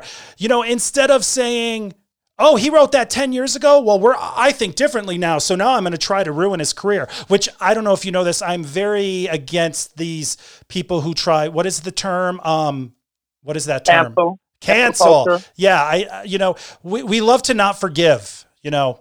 So Yeah. um, I just thought that was so smart. But what what what do you think brings? Why do you think we we as a society just don't want to face this true issues that are going on, and we try to mask it with other shit? Well, I mean, I think we like to think in, in, in an esoteric kind of way, like we're, you know, like we're always constantly growing and evolving, and you know, and, and that's great in theory. But the reality is, not everyone grows at the same pace. Not everybody grows at the same rate. And so, excuse me, while you know that that tweet was ten years ago, and I understand the pain that it probably sent into the universe. You know, because I, I see it as a vibration. Like whatever energy you put out, whether it's through your social media or through your work, you're sending a vibration.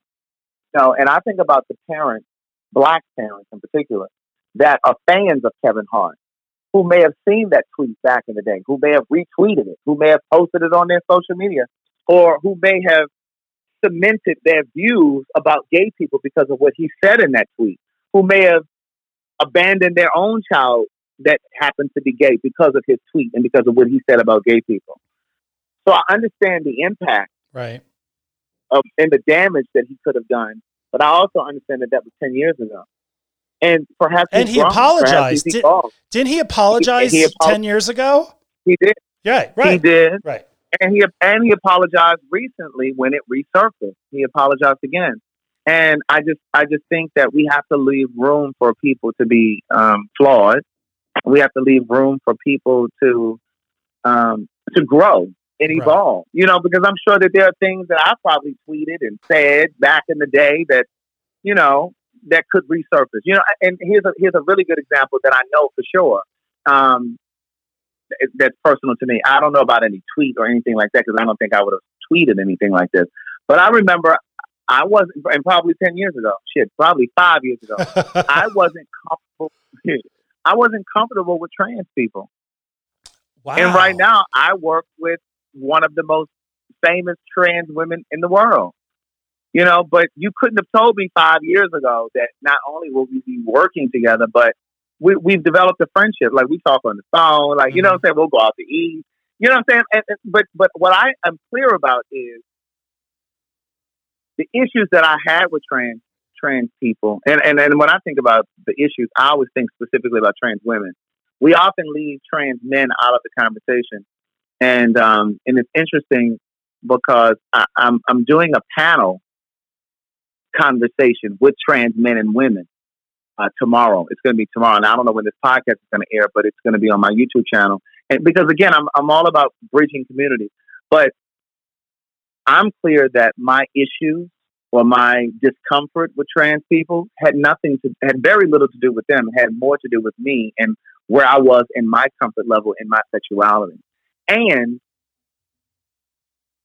I knew that if I was in too close contact with a trans woman, that that would have been too gay for the kind of guy that I was attracted to at that time in my life. Um, let me clarify something. Sense? Yeah. So let me clarify. Um, mm-hmm. so in your, what you're saying is like, you were kind of nervous, like, hey, if I associate myself with trans women, guys that I'm into might see that and think I'm so gay that they wouldn't want to be with me. Is that kind of what we're? Talking? Yes. Okay. And, okay. And and the guys that I was interested in were so closeted that they, they couldn't be associated with anybody that out because it wasn't it wasn't limited to just trans women. It was flamboyant gay boys too. Right. Right. I couldn't be that closely associated with any of that. So what I'm clear about is my views have changed on that. So isn't Kevin Hart entitled to change his views? Yeah, maybe he tweeted that nine, ten years ago, and maybe he believed that then. But he could have evolved since then. He could have changed. He could have grown. You know, and I think we have to leave room for people to grow. And I think that, that that's so true. And thank you for being so honest about that. See, like I said at the beginning, I actually wrote in my notes, I wrote what did I write? Where did I write it? Your new book is all truth. I wanted to make sure that I said that. Mm-hmm. And then you come on the show and you're just so easily I'm I can connect to you so well because I've had those moments too. And I've had moments where I've probably said something that I would be like, shit. I pro- we all have mm-hmm. said something or tweeted something or done something. But the fact that he apologized was great. But mm-hmm. I just didn't and I and I and I understand the fact that yeah, his tweet could have caused some, maybe somebody has a gay son and now they're like, oh shit, you need to get out of the house. Um, Absolutely, or could have pushed some gay person to go and commit suicide, or get on drugs, or you, you know whatever. I understand the damage that it could have caused. And I don't, and I think it, I think his tweet it, please correct me if I'm wrong, and I don't want to look it up right now, but I believe it had something to do with like if his son was gay, he'd smash a dollhouse on his head. Am I correct? Yeah, yeah, something, something like that. Like, yeah, it was something. It's something like he would kick his ass or something like that. Or. Right, and it it was it was. Uh, it, like if I read that, I would be like, "Oh, this is a comedian trying to be outrageous." And mm-hmm. but you know, a lot of people and, aren't like that. A lot of people don't look at comedians and say, "Oh, they're just trying to be outrageous." They they that, take it to the next the level. Thing too. It, and that's the other thing. It was ten years ago, so he wasn't the star that he he wasn't the wealthy star that he is. Now. So he was on that upward climb. And and then to your point, yeah, you may be rational enough to say, oh well, he's a comedian. He's just trying to be outrageous. But what about the fourteen year old boy that's not going to think about all of those that's different true. angles? You know, that's very smart. So I mean, yeah. I understand the sense of responsibility because yeah. even now, as my social media platform has grown, you know, oftentimes people will misinterpret something that I have said or something that I have posted. And there are times there are times that I will go in and clarify, but then there are times that I don't because I can't try to um, because even the, the same is true even with the book. Like I can be as clear as I possibly can, but that doesn't mean that it's not going to be misinterpreted. You know what I mean? So oh, it's yeah. hard to try to go out and try to you know, make sure and put out all of these fires that may have started inadvertently. You know what I mean? Mm-hmm. So, um, like for example, like I posted something on my social media yesterday, and it, it, in fact, I posted two things. And the first thing that I posted was, "Hey, black men, both gay and straight, who date white folks as a preference." Make sure Blake and Karen pack you a lunch on your way to protest with the rest of us. So, right and and then I posted this one. Oh, I think said, I know which one you're going to say, and I I think I commented on it, but go ahead. Don't it, open your mouth for black dick and keep it closed on black issues. Right. and and there were black gay men who probably date white men who got up under my comments and were like, "Oh, this is so racist," and you're saying that. And then it was a white guy that was on my live last night who said, "Yeah, um, are you going to address the fact that you said that um, black people should date black people, white people should date white people?" I never said that. Right. That's not even what this. That's not even what these things say. These things are simply saying for the black men, straight and gay, who who only date white people, and you say you have a preference, make sure that they are in they, they are in support of what's going on in the world right now. Right. That's what it's saying. It has nothing to do with whether or not you should date them or not. And so there's always room for people. The, the larger your platform grows, there's always more room for people to to misconstrue. Oh, of course, so because they're they're looking to point their finger at you and say, "Ha ha, I got Yes. you, Craig Stewart. I got you. Look at what Yeah. you said." Yes. Yeah, that's just I've been called I've been called racist before. I've been called transphobic, like in recent in recent times. And I'm like, wait, wait, wait, I'm transphobic? Like, what did I do? You know what I'm saying? And even and I have a lot of white followers that, that actively join my live and be in the conversation that support everything that I do. The books, the, the coffee mugs, the t shirts, like eh, the greeting cards, they support everything. But, but I think that they get what I'm saying. They're not trying they're not coming on to my social media looking to misinterpret, looking to um, misconstrue. I think that there's some people that intentionally try to do that. You Oh, know yeah, what I mean? yeah. I was called a racist recently on Instagram. because so um, Kathy Griffin, the comedian, she posted a photo. I love her. I love her too. And she posted a photo of this group of people that are and I, I don't remember what they were doing for the government, but it was this group of it was like five or six white people that were going to be in charge of something because you know it's it's the Trump era, so that's how it works. And I mm-hmm. wrote a comment like, "Damn." I hope it doesn't start snowing because I won't see them because they're all so white. I wrote something like that. I wrote something like that. So somebody come, somebody I don't even know, and I just wrote it and then went on with my day, right? Because it's so non-diverse that you have you can't not ignore it when it's like five white men, Right. four white men over eighty, and then Ivanka Trump, uh, Ivana Trump, or whatever the fuck her name is.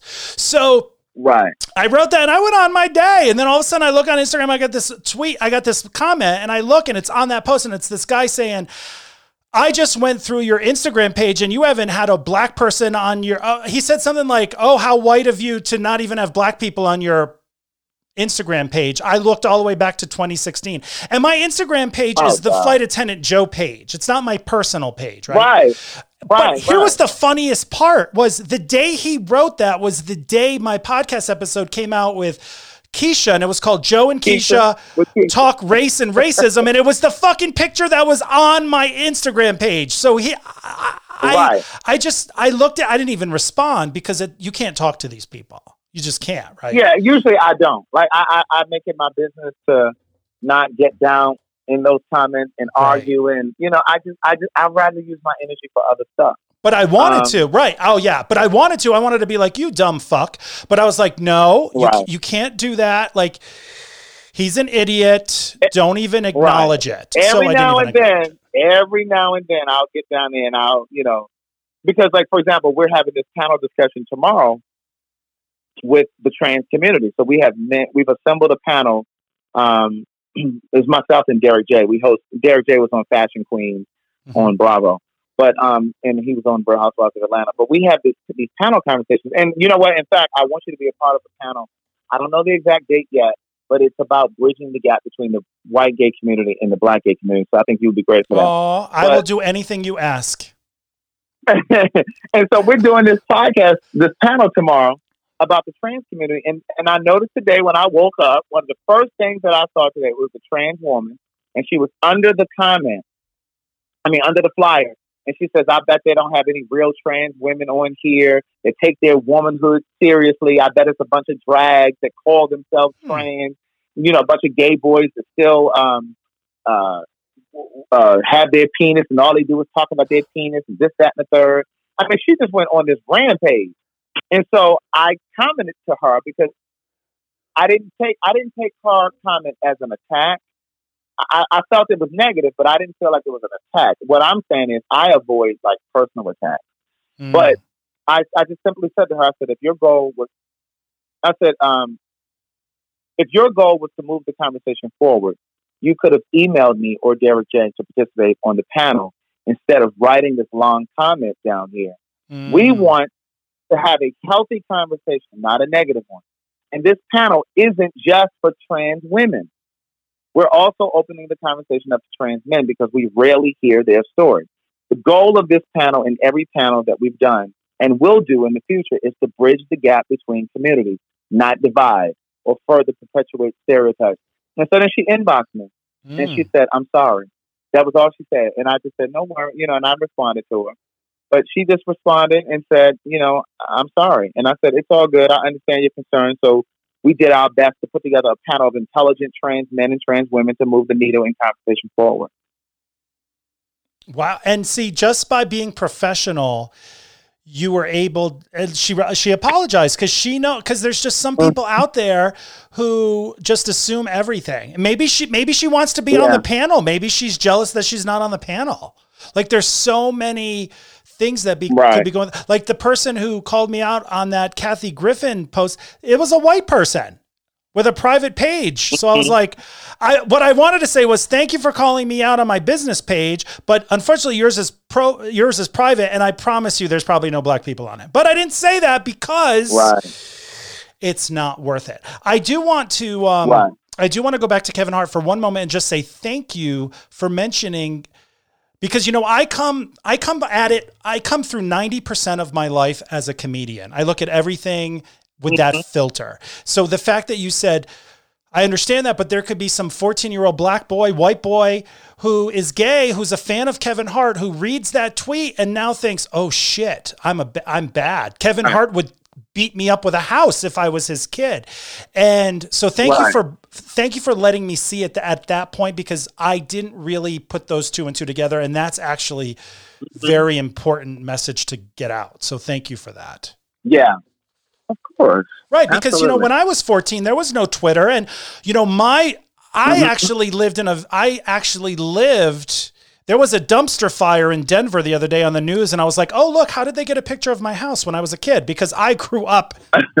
in a dumpster fire. And I grew up, I didn't need Twitter. I grew up with my parents saying, you know, queers and faggots and you know if you're ever a faggot i'll kill you, you know, i i went through all that so i totally right. i i appreciate you correcting my thought process on that um, oh well, thank you. Oh yeah, no, I'm always open to learn and to be corrected because I'm not perfect. If I was perfect, Oh, I almost said if I was perfect, I'd be president, but we know that ain't true no more. So change the subject. Yeah. So I um I know I've kept you for so long, I could talk to you all day, but I just want to talk about um one more thing before I let you go. Uh-huh. And it's chapter 10, and it's your chapter about integrity. And you share and I think this was this was the chapter I connected with the most. You mm. sh- you share a story about a friend of yours working at at a um, a high end store, and you guys come up with this scheme to, to go shopping. to go shopping, you went shopping, right? And yeah. you, you you you end this. You know, you talk about karma, and you end the story with you dated somebody who. Um, in you know, to get back at you for you not wanting to be them, he stole all the clothes that you stole. So it was almost like karma came mm-hmm. back. He stole clothes that were you were never meant to have. I thought that was such a great life lessons. Now I, because you share these, you're so truthful. I was a little motherfucking klepto when I was a kid. So where are you? I oh so in my early early twenties, 21, 22, I worked for a um a large warehouse company. Like a department store warehouse uh-huh. company. And my friend worked there. She worked in the jewelry department. And um, she got me a part time mm-hmm. job. And then randomly one day we were sitting there and I was like, wow. Do you remember the cologne cool water? By yes, Davidoff. I, was cleaning out the yeah. jewel. I was cleaning out the fragrance section, and I was like, "Oh, this smells so good." And she was the manager of the department, and I was just part time. And she said, "Well, why don't you just take it?" And I was like, "What?" She goes, "Yeah, just oh, take wow. it." Well, let me tell you.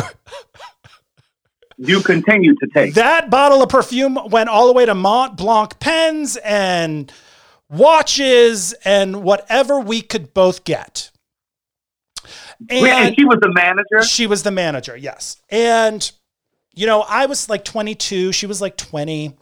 And um, we didn't leave a shift without something in our pocket because at, Wow. because at that moment so i'm reading what you wrote and then i'm start and then of course that that comes to my head because i'm like wow i really connect with this because this happened to me and so i Mhm. start thinking i why did i do that was it just because you know i don't i was it because i just wanted these things no it was it was the excitement of of doing it and then once i got better you know once i had integrity when i was older hmm you know, I don't do that. You know, I don't steal now. But in my early 20s, Right.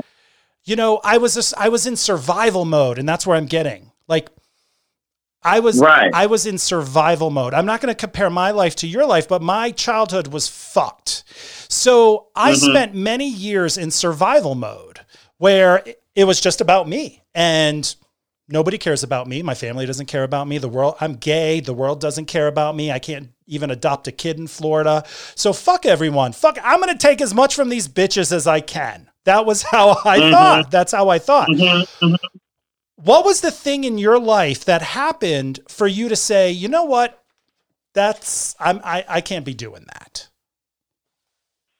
Well, because I started to notice the different ebbs and flows in my career, and I felt like it was tied to some of the um,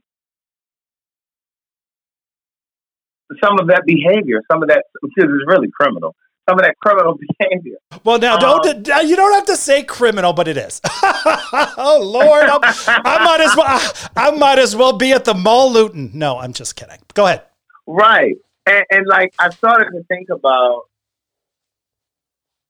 at the root of it, it's because you have a fear that you don't have enough or that you won't have enough. And and so like you said, it was survival mode. You know, and I just felt like, well, Craig, stop being afraid that you're not gonna have enough. And stop, you know, thinking that you can um try to stash, you know, to to try to you know, create some sort of an uh, of an arsenal of stuff so that you so, so that you don't lack. But then, like I said, like things will be going really well in my business, or you know, something. You know, I'll, I'll be moving forward in my career or whatever. Things will be going great, and then I'll do something like that, and then I felt like it would just take me backwards. And I would, my mind would always go to that and be like, well, if you hadn't done that, then it probably would, you know. So I just, I started to make the connection. And then I just started to become a more, more moral person. It goes back to what we were just saying about Kevin Hart and giving people the latitude to grow like and evolve. And I just grew out of that and I evolved out of it. And I just realized I believe in karmic energy. Mm-hmm. You know, I that do energy that you put out, it, yeah, that energy that you put out, it has to come back, good, bad, or indifferent. It may not come back from the person that you hurt or the person that you helped, but it's definitely coming back. And when it comes back, you're going to know why it came back. Right. Because you're a good person. The person that you, Right. yeah, Well, yeah, and that's why I always like when people I, I I I try to watch the news. You know, you're watching the news, America's burning, people are protesting, looting, rioting. I try to remind myself I don't know what these people are going through because there was a time where I was looting from a place that I worked. hmm So, and I think that. yeah, go ahead. Go, go ahead. No, so I Well, I was just gonna. You know, that. well, we're both podcast radio people, so we're that's this is just what happens. But go ahead. right? Go ahead. I'm sorry. Um, so I I try to remind myself of that, which I don't think a lot of people do. They they just want to blame and they want to say, "Oh, look at that horrible person." Well, yeah, it looks a horrible person, but you're not. You don't live in their shoes. You don't. You are not that person. You don't know what's happening in their life, and. This all just came to me a couple weeks ago. I was I, I'm in therapy. I have a therapist. I'm not a I, I'm not embarrassed. I talk about it all the time on the podcast, but he Therapy is a good thing. it's great. And he asked me, I think I think a lot of people need therapy. And he asked me this simple question. He said, "How long have you not been in survival mode?" Mm. And I did not even expect it, right? I didn't even think of life like that. And it just changed my it it, it just really pushed me to look at my entire life and to think when my teenage years, my 20s, like I was in survival mode. It was all about me. It was all about I have to get to tomorrow. Um, I don't care about anyone else. It's I need to be happy. Fuck everything. Mm-hmm. And um, and I think a lot of Americans are at that point right now where I was 27 years ago. Well, we have to remember that we were at the height of a pandemic before this happened. We forgot about So a that. lot of people just- Yeah, yeah, absolutely. And unemployment was at what, like 40 some million people had applied for unemployment. hmm A lot of people were denied unemployment. Some people got their stimulus packages, other people did not. So people were already suffering. So some of this looting that we see isn't because of the George Floyd thing. Some of Right. because when you look at these videos, it's not just black people lo- looting, I mean, No. Looting. Right. Some people are looting for survival. I don't care what color they are. Some people are, are looting for survival. They've gone through their savings. You know, they're panicking. They're afraid. But I believe that the, that the looting is in the minority. I think the majority of the people that are out there protesting and demonstrating are doing it because there has to be a change. There has to be a social change. Yes. And I think that the media has amplified what we see and making it look like it's just black people out there destroying and defacing. Because I've seen video of policemen actually defacing property. Oh, I saw the make it, video. uh, to- I saw a video of policemen encouraging a white woman to spray paint, and the video's actually. That's what I don't understand. Like everything's on video. Why are you? Why are people doing stupid shit? But the, the police were actually like encouraging her, telling her what to spray paint. This white woman on the on the wall. So I think it, like you said, I think it's important for people who are listening to this episode to realize that the the people looting aren't always the protesters. Like the Correct. the peaceful people that are out there with their signs and they're like, we need change. Those aren't the people smashing windows. That is a, an entirely different thing that's happening socially and financially, right? right. Right, exactly. Right. And I think that there are there right. there are people who are trying to survive. There are people that are that that again that have been uh, going without because of the whole pandemic. They lost their jobs months ago, and so this is an opportunity for some of them. And again, I believe those people are in the minority.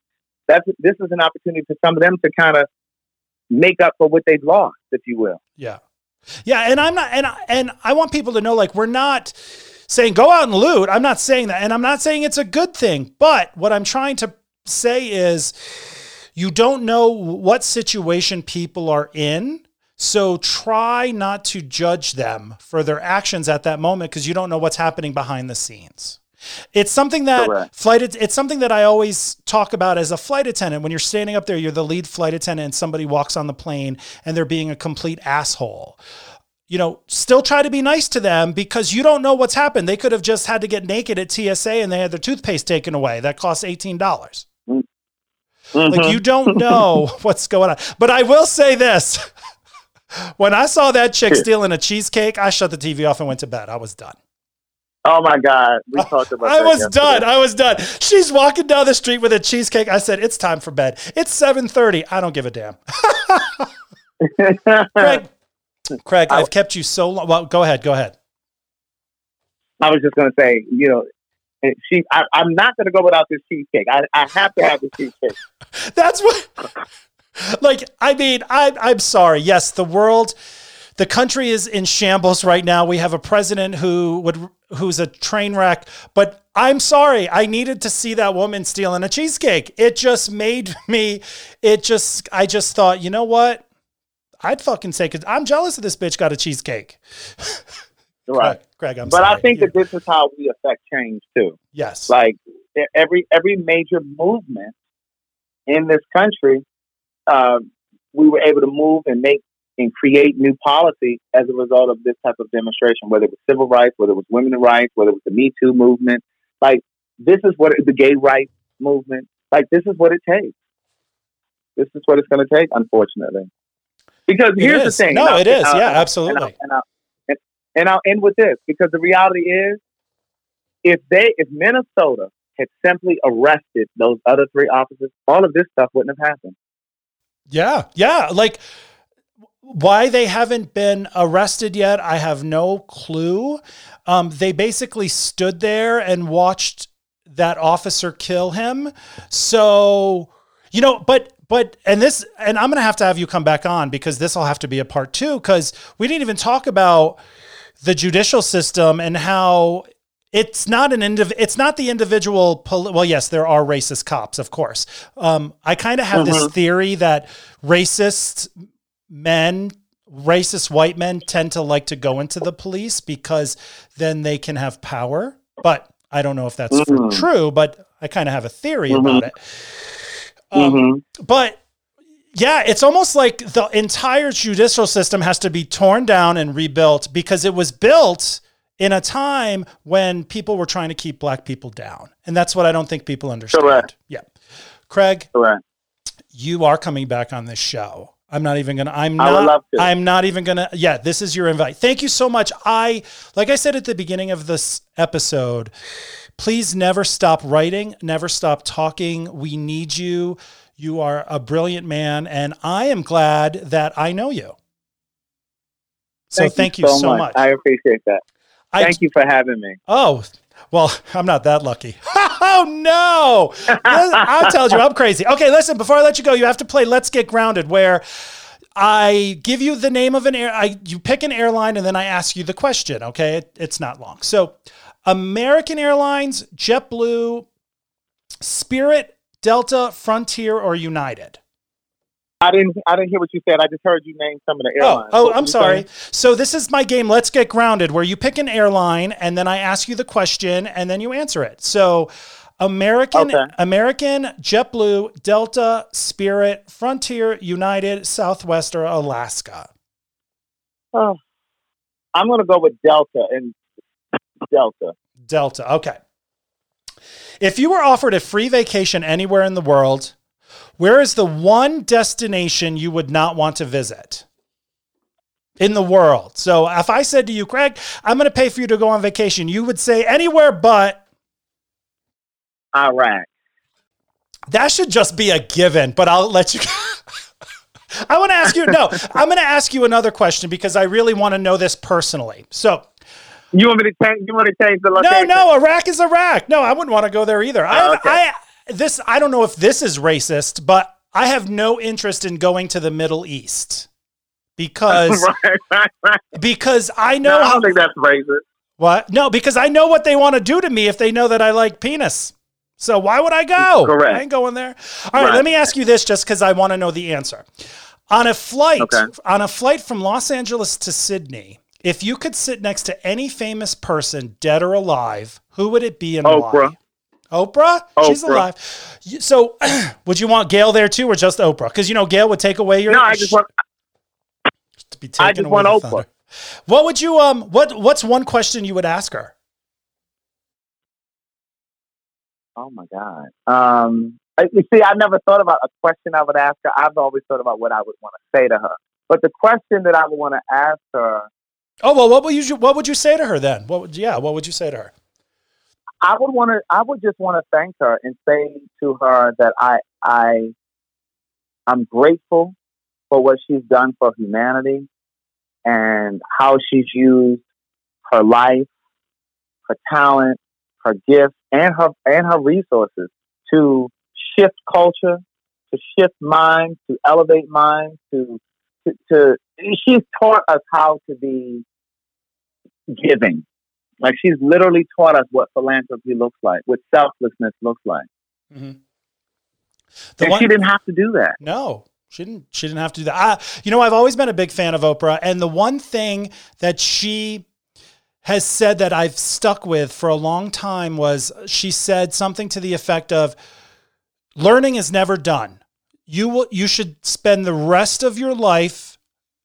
Becoming a better person, trying to be a better person, reading, educating yourself. You should spend your Mhm. entire life in in some and i don't mean I don't think she meant school liking but you should be always trying to be be better and i don't mean hashtag be mhm. best i mean be be- like be a better person and you can only do that by educating yourself and that's something that i've Right. i've always tried to incorporate into my life and Right. and the maya angelou quote when you know better you do better like and you wrote that actually in your book too that was Mhm, the that was the mhm. that was the beginning of the integrity chapter so Yeah.